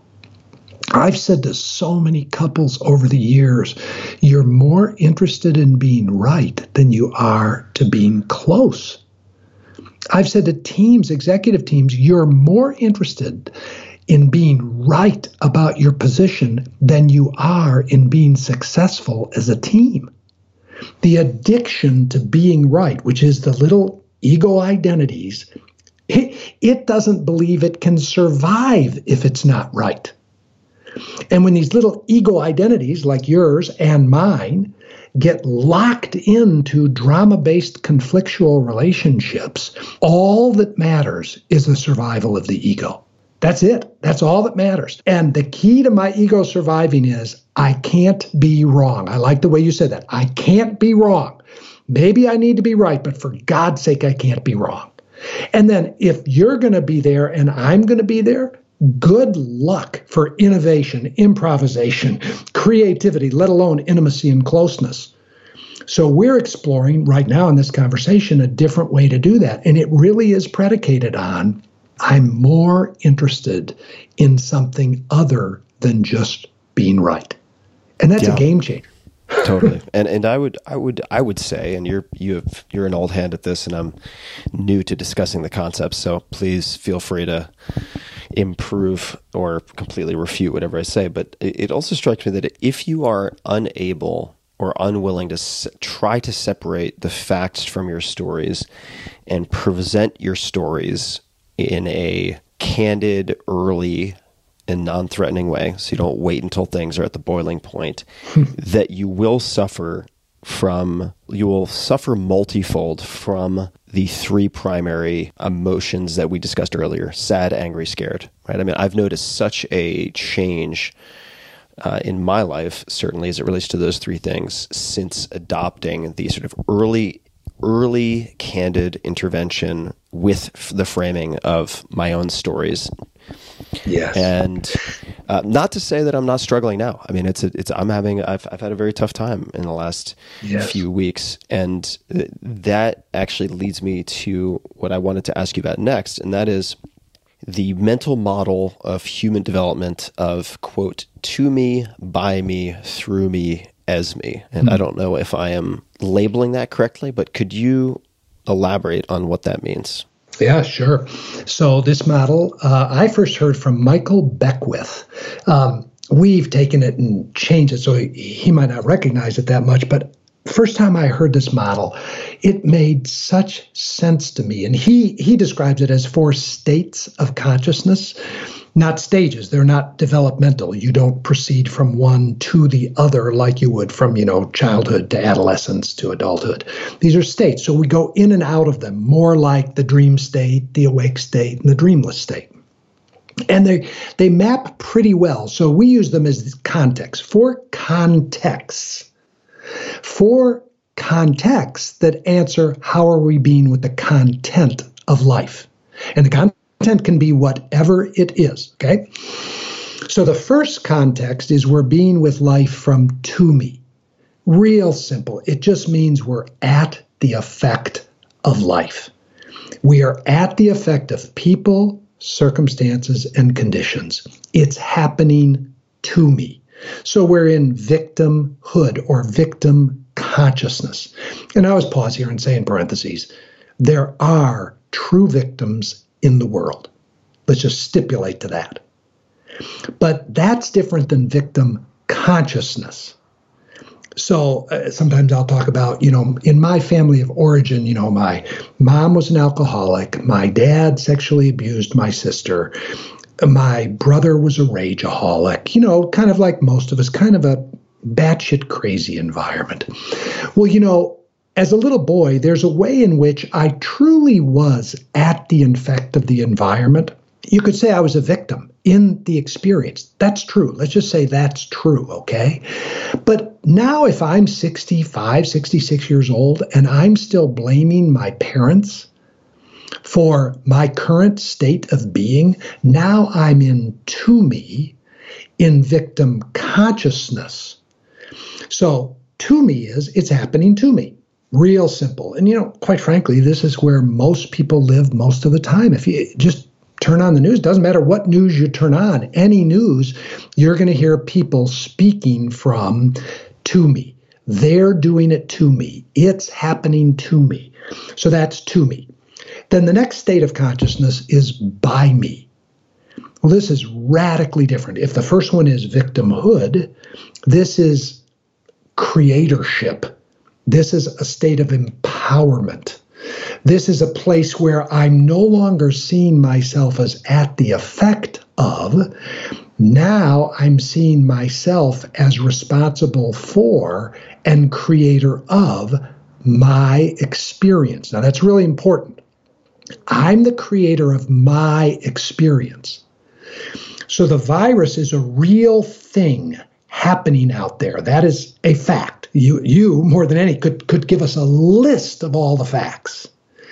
But my relationship to the virus, for example, am I living paralyzed in fear? Am I living in denial? Am I, my relationship to it is my responsibility. So I can either be at the effect of the current circumstances, where most of us live, or I can say, wait a minute, I'm going to take responsibility for how I'm going to be with this. And that goes from a meta pandemic all the way down to how I'm going to be with the weather. I could be at the effect of the weather, or I could say the weather is what it is. I'm up here in northern Michigan. I know it's 27 degrees out. And I could say, wow, the weather is what it is. And I can choose to be the creator of my experience with the weather. So the movement from to me to by me, the gateway is learning to take responsibility. Then the third state of consciousness is through me. And this is a I think, a tremendously empowering way to live. Most people spend most of their time in to me. Then they start to become skilled at living life and they start to feel, you know, authorship and they start to stand in being the creator of their experience. And then it's not uncommon for them to say, is there something else going on in the world other than me and my purpose driven life, my authorship of what I want in life? Is there anything else going on? And this leads to this question of is there anything else going on besides me? Now, this starts to move us into the realm of things like possibly spirituality, but it doesn't have to be spiritual. A lot of people have a tremendous aversion to that word. It could just be is life wanting to do something? So when I get over here, I start to say, what does life want to do through me? And to many people, that's an absurd question. So I just say, great, don't ask that question. But there are countless people for whom that is an interesting question. You know, when you and I con- connected today before we started and, and we talked about what we wanted, and I think I said something like, I just want to be surrendered to what wants to come through us today. I'm not I I'm certainly not a victim at the effect of what's happening here. Even when we had technical difficulties, they were just occurring. We could learn. I could go into creator and say, well, actually, I have a lot of things that I want to create with you, Tim, and be purposeful, intentional, wonderful way to live life, directive, on point.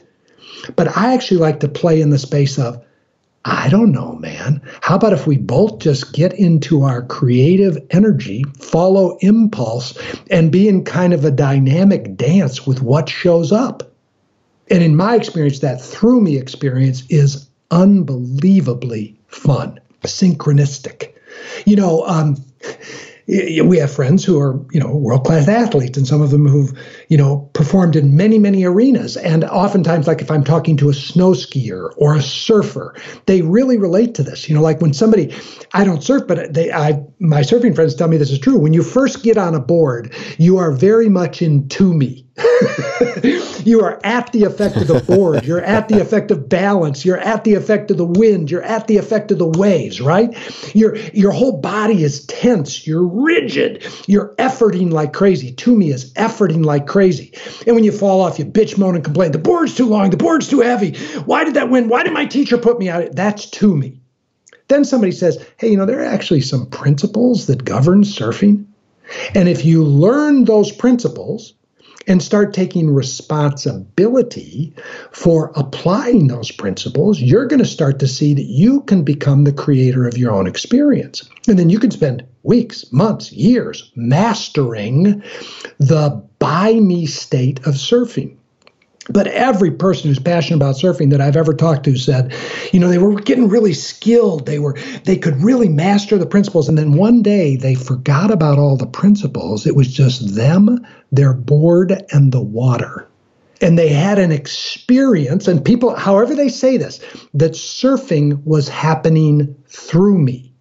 Or musicians say, all of a sudden music was coming through me. Or or you know, people who innovate, they say that idea, I just kind of let go and something came through me. So everybody's got a feel for this. Sometimes, you know, it's kind of what flow state is like.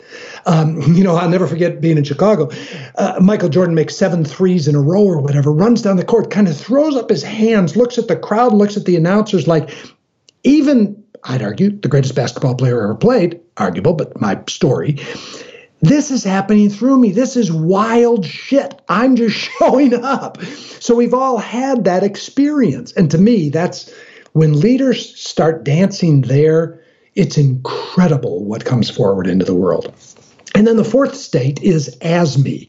It's non-duality, it's oneness, it's it's the blurring of a personal self, even though there is a personal self. It's being fully human, but being in the dance of beingness. So now we move over into all the traditions, whether it's Buddhism or Hinduism or Islam or Christianity or um, non-religious uh, spirituality. They all have a version of this idea of becoming one.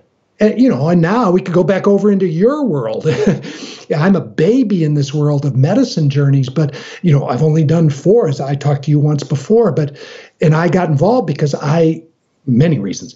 But one of the things I had hap- happen very quickly was the dissolution of a separate self, and and this experience of oh my god.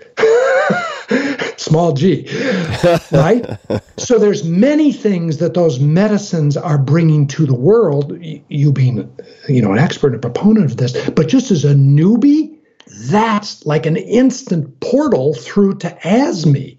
The good and the bad, the terror and the bliss, the you know, yeah. uh, the whole deal.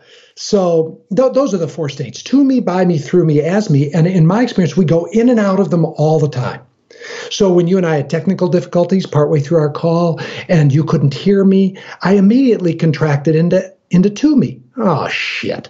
What did I do? I took my earphones out, I put them back in. I'm not very technically savvy. I fucked this up. Oh God, what am I doing? I could hear you saying, Jim, uh, I'm talking, but I can't hear you. I'm going, oh God, what do I do? What do I do? To me, at the effect of me and the technology. Then I go, wait a minute, take a breath. I take a breath and I go, this is okay. What can I learn from here? What could I play with? What could I do? So just a breath shift into by me, access IQ. And then you and I start dancing and we go, well, we could do this. We could shift over to this platform. We don't need to be in reactivity. We don't need to be contracted in fear. To me, by me, through me, as me, dancing all the time. So that's a model that I love, love, love. It seems to map really well to all of life, whatever the content is, whether it's the weather or the virus or the technology breaking down. When you and I were talking, I can always ask myself, where am I? Am I into me, by me, through me, or as me? And my context is under my control. The content never is. Yeah, thank you for explaining that. There's a lot to unpack. We could we could unpack each each one of those for for many hours. But uh, one of our mutual friends is uh, a fan of what most people would consider bad weather, and uh, he he also trained. Uh, trained sounds too much like uh, a dog in a in a in a kennel, but he sort of has cultivated this this belief in his kids and I, I can't recall the proper attribution of this quote, but there's there's no such thing as bad weather, just inappropriate clothing, and they really celebrate what most people would complain about. And uh, just as a quick aside, I was going for a a hike with my girlfriend and my dog recently, just a very very basic neighborhood hike, nothing nothing too alpine, and we got caught in this torrential downpour. I mean, torrential downpour. And perhaps a month ago or two months ago, that that would have bothered me on some level, and it ended up just being this. We reframed it really quickly, and having been holed up at home so much in the last few weeks, it was just the greatest gift we could have imagined. We uh, we had hoods. We took down our hoods just so we got poured on. And as we're walking home on the street, we're waving to these cars with these huge shit-eating grins on our faces. and uh, it's um, it's it's really easy. Uh, and I I succumb to this all the time to fall into a to me. The this is happening to me as opposed to by me or for me, right? In this case, it was a switch yes. to for me. Like, no, this is, this yes. is something that's happening for me, not to me.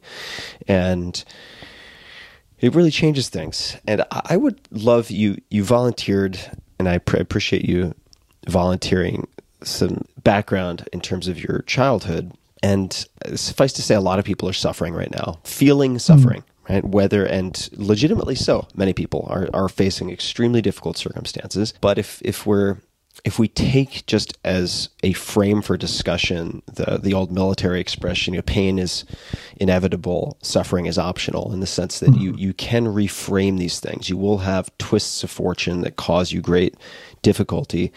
I would love to visit perhaps a, a, difficult time in, in your life. And I've heard you describe this, and I, I won't say much more, but as the descent to the ashes. Hmm. Could you talk about where that comes from and your own descent to the ashes and how you got through that. Mm, yeah, happily. Um, so if I go back to, you know, I've always had this ache in my chest and I've always sought for relationship. The first place I looked was to Christianity because I heard Jesus, whatever people think of Jesus, make this ridiculous claim that you could have peace that passes understanding.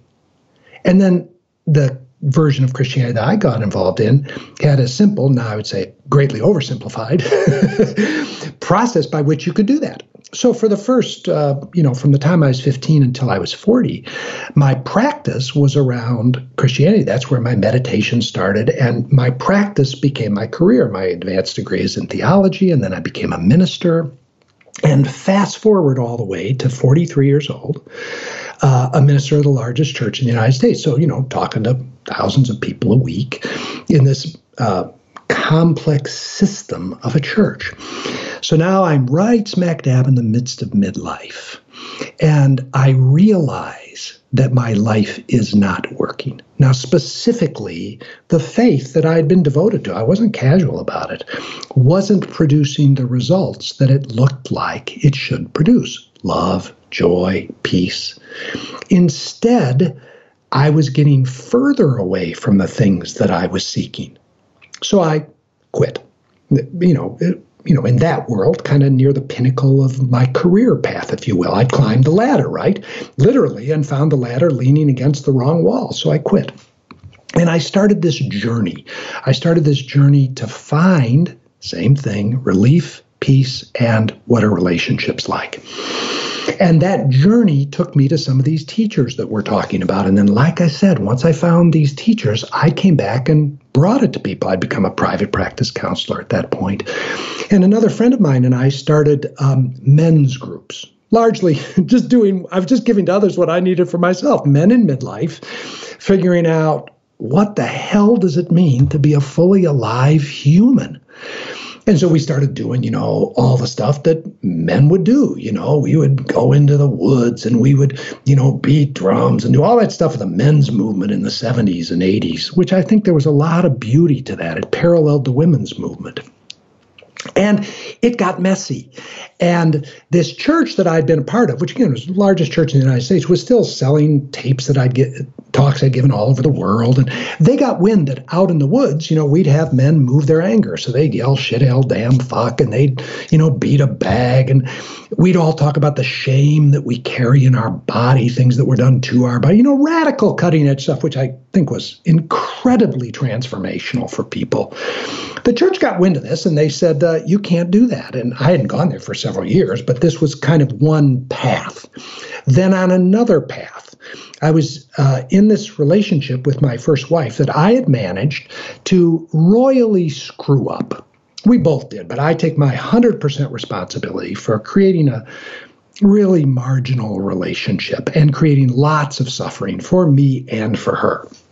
Well, one of the decisions I made was at that point, I decided that I was going to enter into a relationship with Debbie, my current wife, while I was still in my marriage. Okay, that was a big decision. At that point, I'd, you know, only had sex with one person. I, I thought, and I thought the moment I get into relationship with Debbie, my life as I know it is over. Because my life had been about being a person of integrity and a good person and stuff like that. And this gets to the descent of the ashes. I had built a life largely constructed out of identities or personas that wasn't aligned with my true self. Now, since I've walked a lot of people through this, and I said, you don't have to burn the house down. you can course correct and you can do it gently. But I burnt the house down. So Debbie and I were in relationship. We stopped being in relationship. I told my entire world that I'd had a relationship with Debbie, including my wife and my kids. And then a few months later, decided to end my marriage. So here's what the descent of the ashes looked like. I moved out of my house, didn't have a lot of money, moved into my office. I was living in my office, counseling people during the day. And then at the same time, this church decided to publicly uh, disavow So it ends. The culmination of this descent to the ashes is a front page article in the Chicago paper saying the name of the church disavows former minister. And it talks about what we were doing with these guys and the transformation that was occurring. And then the fact that I had had a relationship with Debbie while married became public to everybody. So here I am, 43 years old, but, you know, a year prior to that, I was a person with a phenomenal reputation and, you know, some amount of clout in the world. And now I'm living in my office with nothing. Most of the men who had been working with us left for legitimate reason because I'd been out of integrity with them. So now my life has just descended down to nothing. And it was from there that I started to put a new life back together bit by bit by bit with a certain set of gating criteria, like is this authentic? That's when I decided I would never keep another secret as long as I live. Now, I differentiate, there's private stuff, but I've kept lots of secrets as a minister. In order to be good and fit in, I didn't tell all the truth about who I was. And so I decided I wasn't going to keep any secrets. I have private stuff in my life, but nothing that's shame based. So I say to people all the time, you can take this and put it on the front of the New York Times. It's just my story of the story that bears my name. So that was the descent to the ashes. And I say that of use to the people that uh, you know are part of your tribe is a lot of people get to a point in their life where they go this isn't working like this marriage isn't working or this family isn't working or this career isn't working or this identity isn't working now what do i do and in my experience, a lot of what I want to offer to the world is there are ways that we can reformat back to something that is more congruent and authentic, liberating and powerful without needing to blow up our lives or blow up. You know, I talk to people all the time. There are good divorces and bad divorces. Bad divorces are sourced in blame and criticism.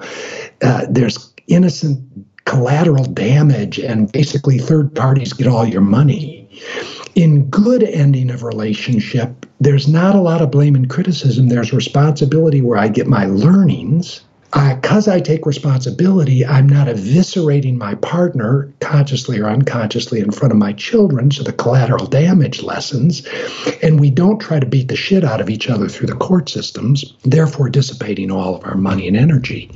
So there's ways to navigate these things. And I'm grateful. You know, I kind of, like I said, I blew my life up. I don't recommend that. there are a lot of people who still need to blow their life up. And then how to put back together a life that um, aligns with the truth of who we are, which is a big idea of what I'm up to in my life. So I don't know whether that's exactly what you were looking for, but that's a little bit about what I mean by descent to the ashes. Oh, it is. It, it definitely is. And and I want to ask a few follow up questions. Uh, so the, the first is is more of a, uh, I suppose, academic note of interest, and that is that the descent to the ashes, that phrase is from the hero's journey, is it not? Yes, it is. Yep. So Joseph Campbell, for those yes. who, who are interested in exploring that. And that implies the reason I bring that up is that this is a common chapter in life for, for many people or a common experience, the descent to the ashes, so much so that it's in the hero's journey, the story of the hero, the hero of a thousand faces. And I would be curious to know when you are talking someone through their own descent to the ashes, whether they've blown their life up or not. Maybe they've tr- attempted to course correct, but they feel as though they are uh, they are currently in the descent to the ashes. What are questions that you encourage them to ask, or what do you suggest that they do? Hmm. And I know it's very wow. context dependent. There can, there are a million different iterations, but are there any uh, any examples you could give or samples? Yeah. Okay, so um, there's a whole set of conversations I like to have. Let's just take a couple. One of them is in the process, I like to ask people, what do you want? And what do you really want? Not as a casual question, but as a question for them to go sit in, not figure out. So again, and Katie used to teach us about wonder questions. Wonder questions are questions that are so big you live in the question. Figure it out questions are things you can figure out with the skill of your mind or by doing some Googling. So, one of the things I like to do early on in the process is to say to somebody, I want you to go for a walk. I want you to go sit. I want you to just live in the question, what do I want? That's the first one. But the more important one is, what do I really want? If I were free to want what I want, parentheses, most people aren't. I say to them all the time, your wanter got broken when you were a little kid. So we got to get your wanter back online. And very, very, want? very Dr. Seuss. Isn't it true? Now, some people have a really active wanter and they terrorize their world with their narcissistic entitlement. I'm not talking about that.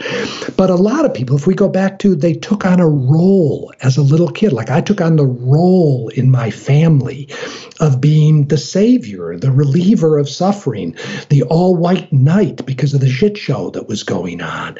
Well, I took that role on and then I just developed a career based on the role. I never got to ask, what do I really want? So people aren't free to ask what they really want because they took on a role or they took on obligation or they're living somebody else's dream. So when you get to this conversation, one of the great questions is, what do you want? What do you really want? Another question I ask people all the time, and this is another big question what are you willing to put at risk for full aliveness? I love that question. That's a, that's a great question. Could you, uh, yeah, please, please say more. Well, uh, first of all, it doesn't mean that you have to put it at risk. I just say if if all of a sudden you decided that aliveness, because usually when people get to where I got to, their aliveness has been greatly stunted. I wasn't alive in my marriage. I didn't know how to be. I wasn't alive in my career. I wasn't alive in there was modicums of aliveness. I looked alive, but I wasn't fully alive. So, what I've experienced over the years is, and this is true today now, I'm still in the question what am I willing to put at risk for my full aliveness? So, let's go back to candor so we don't introduce a whole lot of new threats. In my relationship with Debbie, I am committed to being fully alive and committed to having a fully alive relationship.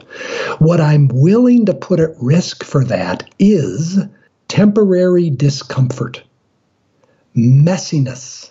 Um, I'm willing to put my happiness and her happiness at risk for the moment I'm willing to enter into what Scott Peck called, I love this, the tunnel of chaos. Remember, his, uh, his model was great. You go from pseudo community.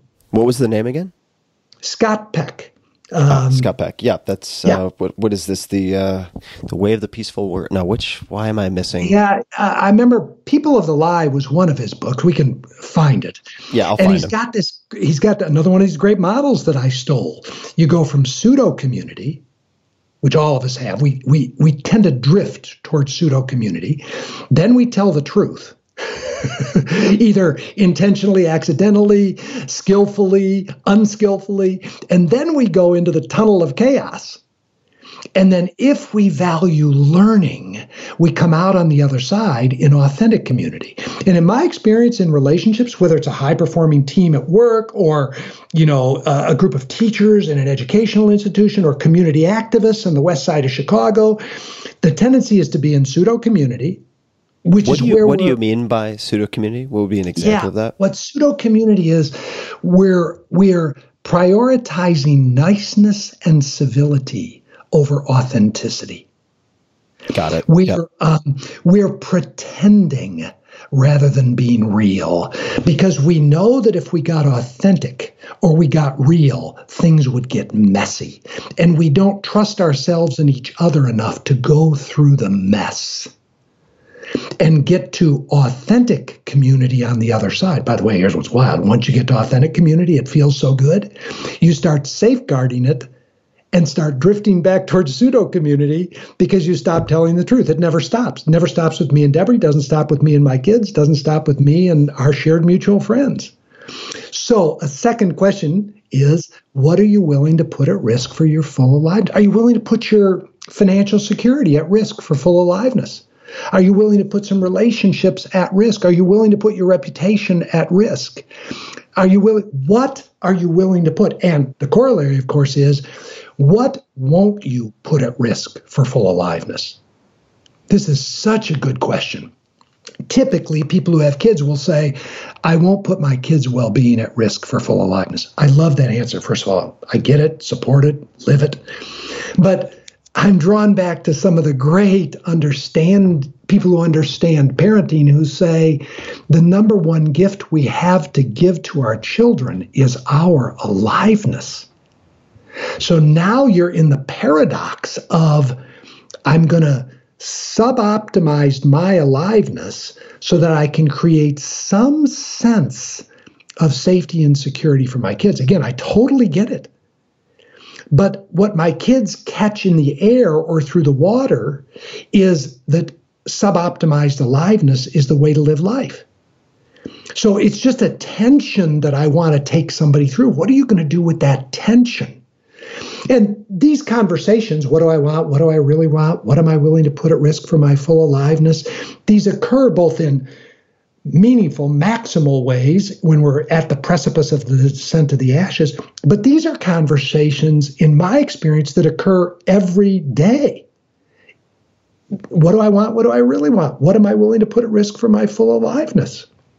And then the third thing, and there are many, but the third thing, we want to do an integrity inventory. Because we define integrity as just energy, it's just aliveness, it's not moral or ethical. It's just, am I whole? From the word integer, am I whole?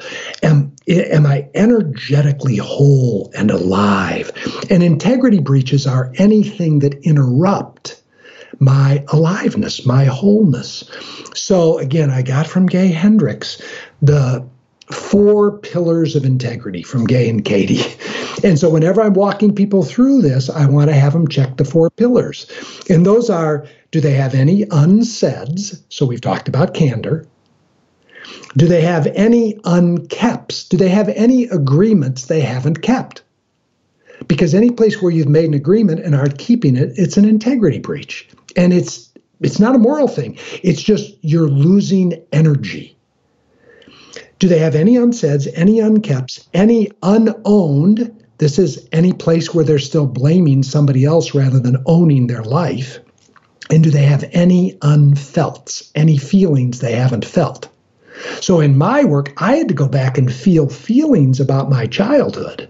By the way, once you commit to do this, it can be done quite rapidly um, and quite efficiently. There are technologies for this that once I was willing to feel things, say things, own things, and agree to things, integrity came back online. And I had serious integrity breaches. So that's another big one. What is your current integrity inventory? Because if you're going to build the life that gives you full aliveness, it's going to be rooted in integrity. And we could have a wonderful conversation around what all that means. But those would be three things I look at with people when they're exploring either mini shifts at, at midlife or the big ones. Wow. You know, I, I feel like we could do an entire separate podcast episode on this integrity inventory, which which if you're if you're open to we can talk about, no pressure. But that's that I think could be a very fun and also uh, selfishly helpful uh, practice for me. Scott Peck, side note, I was struggling to find the other book title. The Road Less Traveled is the other book. Yes, yes, yes, yes. And uh, so the integrity inventory, and which which you said, I think this is important because this word can be used to mean so many things. But the integrity as uh, equaling energetic wholeness, right? Yes. And identifying energy leaks or where you are losing energy, the unsaids, the unkept agreements, the unowned things where you're blaming other people and the unfelt feelings. I've uh, that is that is really tremendous. I've I've I think I've mostly focused on the unsaids and the unfelt feelings, but Nice. less so on the other two. So I think I've only covered half of my bases. Uh, we we will come back at some point to to that framework. Uh, maybe not in this conversation, but I, I'd love to skip back to something that you said, and we don't have to delve into this if you'd prefer not to. But many people right now are feeling disrupted, uh, unsettled. Whether, for instance, as some of my relatives have been uh, let go from service jobs, from working in restaurants and other businesses, or they have a physical business. Uh, they they are mechanics, for instance, or any any number of other things. There are dozens of examples, probably hundreds of examples I could give. And in some cases, they've been forced into a position of questioning what they can do or what they want to do. Uh, and then I think many people right now, also in a period of crisis, are reflecting on these things and asking mm-hmm. themselves some of these questions. Maybe they are trying to figure them out and not sit with them. Uh, and I'd, I'd like to actually hear you describe what that means. But uh, you mentioned very briefly from 15 to 40, and then at 43, I quit. I, feel like there's more to that story. It seems it seems to me that that must have been difficult. Could you speak to that point in time? Because I think it by I think it'll transfer to many people's situations. You have this identity that is wrapped up in what you've been doing for a very long time. You have a belief structure that, at least at some point, uh, was identified with this particular faith, this particular path, you have some level of being recognized by a community as credible, as competent in this path. How did you end up quitting? Was it was it a flash moment of realization and then very quick action? Was it agonizing over it for months or years? I mean, what did that what did that look like and how did you finally decide to shift gears and to walk. And I, I just want to highlight to people that this is not, for me, this is not a question that is religious specific uh, or religion specific. It's that that is a huge, that is a huge lane shift. So if you could speak to that, if you're willing to, I would, I would love to hear more. Yeah, sure. Um, so the dissatisfaction that was growing was growing over time. As I think these kinds of shifts, it is rarely truly sudden. Usually, there are the beginnings of it. And there were the beginnings of this. So, if, again, if we go back to my big idea, I was driven by a desire for peace and I was driven by a desire for authentic relationship. And as I continued on both my professional journey and my spiritual journey, I wasn't seeing more peace. I was more famous, I was more successful, I was more impactful in many ways, but on the inside, I wasn't getting what I wanted. And I didn't know how to have an authentic relationship with my wife. I just didn't know. I, I, I was a complete goofball. And once I got inside, now this is just about me, I'm not making a statement here about Christianity. But once I got onto the inside of my experience of Christianity, I found that we got more interested in being good than in being free, and in being big than in being loving. Now, those are all meaningful words to me. So, the last chapter of our book is called The Change Formula, and it's what does it take to produce lasting change? Again, this is not original to us. I forget who we got it from, but we give credit there. And it's V times D plus Fs greater than R equals C. All it means is this in order to produce change, which is the C, Something has to be greater than the resistance to change, which we all have. And the something that will produce change by overcoming the resistance is V times D. Vision times dissatisfaction. In other words, you got a multiplier. People change either because they've got a big, huge vision that they cannot realize from the current way they're living, or they've got pain. And usually it's a multiplier effect.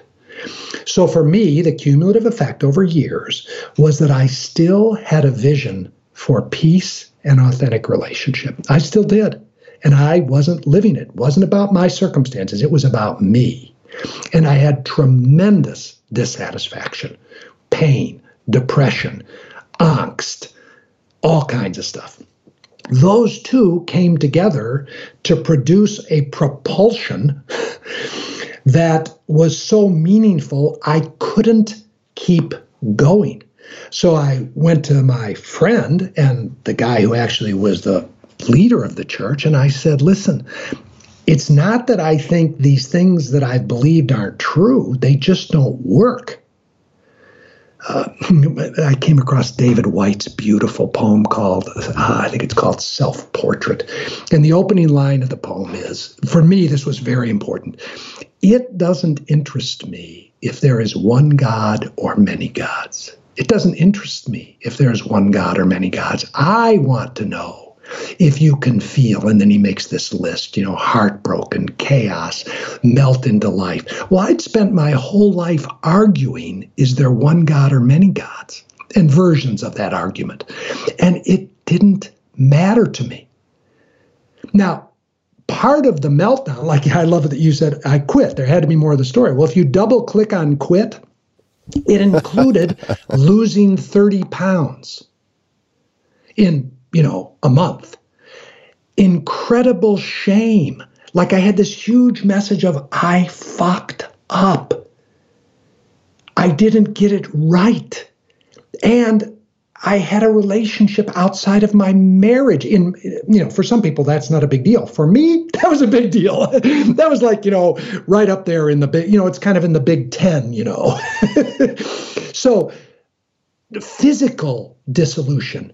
Uh, a sense of shame and failure. Uh, looking at my daughter's eyes, who was going into high school as a freshman in high school, when there's a front page article that says this big famous church in the community disavows her father. I can I feel tears in my eyes even now saying that. It's God, 25 years, 30 years ago.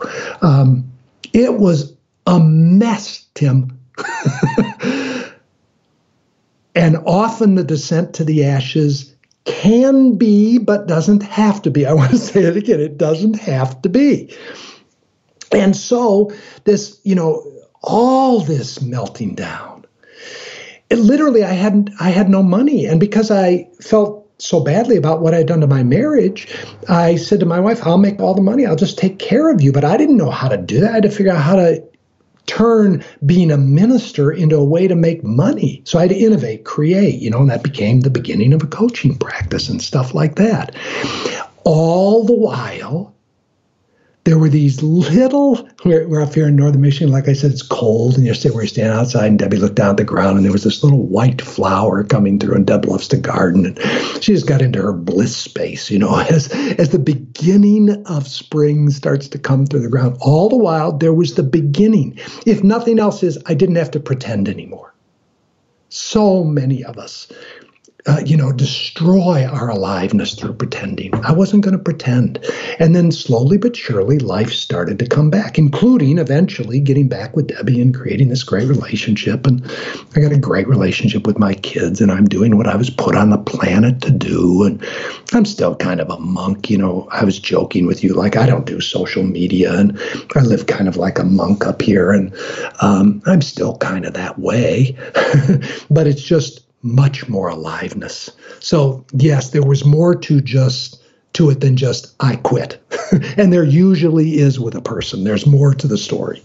Yeah. Thank you so much for sharing that. I'm uh, very grateful that you mm-hmm. were willing to share that. I think that's going to really impact a lot of people who are listening. Uh, I was certainly listening very closely, and holy shit, I mean, that sounds extremely difficult. And painful and terrifying and I can see where the the blame and the self-flagellation would also be intense and mm. we all fuck up right we I mean we all fuck up in our own ways and I appreciate you being so transparent with uh, mm. describing it and there's part of me that feels like this is a great place to wrap up, and then there's part of me that feels like we should probably uh, have an off ramp of a few minutes from that. Uh, I, but I, I, do think that that will speak to to a lot of people. And mm. I, what what else? I've been asking questions the, the the entire conversation. Are there any other topics? Let's just say in the remaining five or ten minutes, or questions that you'd like to explore? Does anything mm. does anything come to mind? Yeah, two things come to mind. Um, I just want to say, uh, first of all, I'm grateful that the story that bears my name, this journey, could be of service maybe to you in this moment, maybe to some others. I'm grateful for that. Uh, You know, that's part of the that's part of the beauty of grace in a non-religious term, just grace that what I once called a cosmic fuck up. And by the way, I not only judge myself that way, remember I had God in the picture. So I had God judging me as a cosmic fuck up. Part of grace is that those things can be uh, made of service. I think that's beautiful. I say that to leaders all the time when, in the privacy of intimate conversations, we're revealing what's really true and to say, you know, God, what you're, you know, wanting to hide and run from right now, um, we can be gentle with all that and take all the time we need. And the possibility is that it could someday be of tremendous service to you, to your family, to the world. I, I, that's kind of the way I tend to see life. Um, that, one thing comes up for me. I mentioned it in passing, um, but I want to tie it back here. I like what Hale Dwoskin, the teacher of the Sedona method, another you can put that in what your show notes, whatever you call those. Um, one of the things I got from Hale was that our identities are always seeking for things that, and I mentioned them: approval, control, security, and oneness. They're self-evident. What I was doing up until I was 43 years old is I was largely outsourcing approval, control, security, and oneness. So I would feel approved of when I gave a talk to, you know, thousands of people or large crowds. And afterwards, everybody would come up and say, That was great. That was great. That really helped me. That was meaningful. And then one person would say, I disagree with that. That wasn't your best talk. And because I was outsourcing approval, I would ruminate on that one comment for a day. So part It's of a, my it's a good thing you're not on social media. Stay off of social media. yeah, right. Well, yes, yes. Although someday I might plug back into social media to see if uh, I've stabilized approval on the inside, because that's the big idea. The big movement as we mature, just mature as human beings, let alone become more conscious, is can I start to source approval from the inside? Can I stabilize a sense of okayness on the inside? And now you can tell me you didn't like that, or I imagine there could be people who really don't like some of the stuff I've said today. And I can let you say what you say, believe what you believe, have the story you have, and not lose my shit because I'm stabilized in a sense of approval that comes from the inside. And I'm not just talking about self approval here, I'm actually talking about resting in a field of acceptance. So it's stable. I was trying to get security from the outside. And, you know, literally money from the outside would be my security. If I had money, then I was secure, but it could be safety from the outside. This is a big thing of what's coming up right now in our world. We are still sourcing safety on the outside, and therefore we're terrified when our safety gets threatened. And control, you know, I say to people, we're all control freaks. We try to control everything. That's another thing that's coming up right now is so much is in our face every day that is totally out of our control. And it's utterly terrifying. So in that simple one, I just go back to just sort the files. What's under your control, what isn't under your control. Place your attention on what's under your control. So again, I come back to as people do this journey uh, toward being a more awake, alive, empowered human, part of it is doing practices that allow us to get a sense of approval, control, security, and oneness or connection on the inside. Because then, just take you. As you do that, source that more and more from the inside, and then you come toward your girlfriend and she's sourcing it from the inside. Most relationships aren't that way. Most of us don't have enough of any of those. So we're like two ticks on a dog, and the relationship becomes a dog. so we get, we get on the relationship and we try to suck approval, control, security, and oneness out of the relationship. And of course, we all know where that goes. But if you come towards her as a relatively filled up person and say, hey, listen, I'm pretty damn filled up. And so I have energy to give to the relationship. And she comes the same way. Now it's not like two ticks on a dog, it's like two people dancing a dance that is quite powerful. And that's the difference between a codependent and a co committed relationship. Codependent, two ticks on a dog. Co committed, we're both committed to sourcing approval, control, security, and oneness and aliveness and bringing that to the relationship. So I, I would want to say that. That's an important piece of growing up, I think. mm. Thank you for that. And I, I think this is as good a time as any to announce that instead of writing the no book, I'm actually working on a novel, and it's Two Ticks on a Dog, a dystopian love story. so, uh, I'll buy copy. yeah, that's uh, that, that's that is that is not in fact what I'm working on. It's what I'm working against uh, or or working to not have. But uh, Jim, this this has been so so much fun for me, and uh, I really appreciate you taking the time. I hope we get to continue the conversation at some point.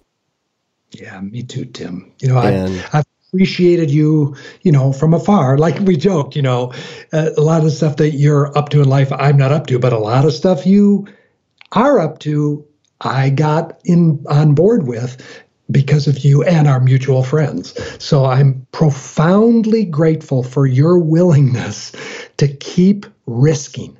That's one of the stories I make up about you. You're willing to keep risking finding an edge, reinventing, stepping over the edge, making a mess, reconfiguring. That's not easy to do when you have, you know, as much at stake as it appears you do. So your willingness to do that over and over again has been of tremendous service to me personally and obviously countless other people. But I'm grateful that you're willing to do that, Tim. Thank you, Jim. That really means a lot. And it means a lot, uh, particularly right now. I've, I've, been I've been struggling. Uh, I'll, I'll, be honest, and I um, that makes my day to hear you say. So thank you very much, and I will continue risking, and mm. would love to continue the chat about the integrity inventory and other things another time. But I think this is good for a round one, and uh, people can find you. Certainly, they can find all the social. The, the easiest way to find everything related to the conscious leadership group is at conscious.is, which is is so. Uh, yes. And uh, that that is the website. I will link to everything that we've discussed, all the books, all the concepts, all the people, everything, uh, including uh, your book, the 15 commitments of conscious leadership in the show notes at tim.blog forward slash podcast. You can find show notes for this episode and every other episode. And Jim, once again, thank you so much for making the time. This has just been a real pleasure and quite frankly, a, a welcome reset and uh, recalibration for the compass as I as I wander into the rest of the day and this week. Uh, hopefully, with just a, a, little bit more groundedness and clarity. So I, I really mm. uh, give you a, a, heartfelt thank you for that. Mm. You're welcome, Tim. Truly, truly a pleasure. And uh, to everybody tuning in, thanks for listening and uh, be safe. Say I love you to the people you love.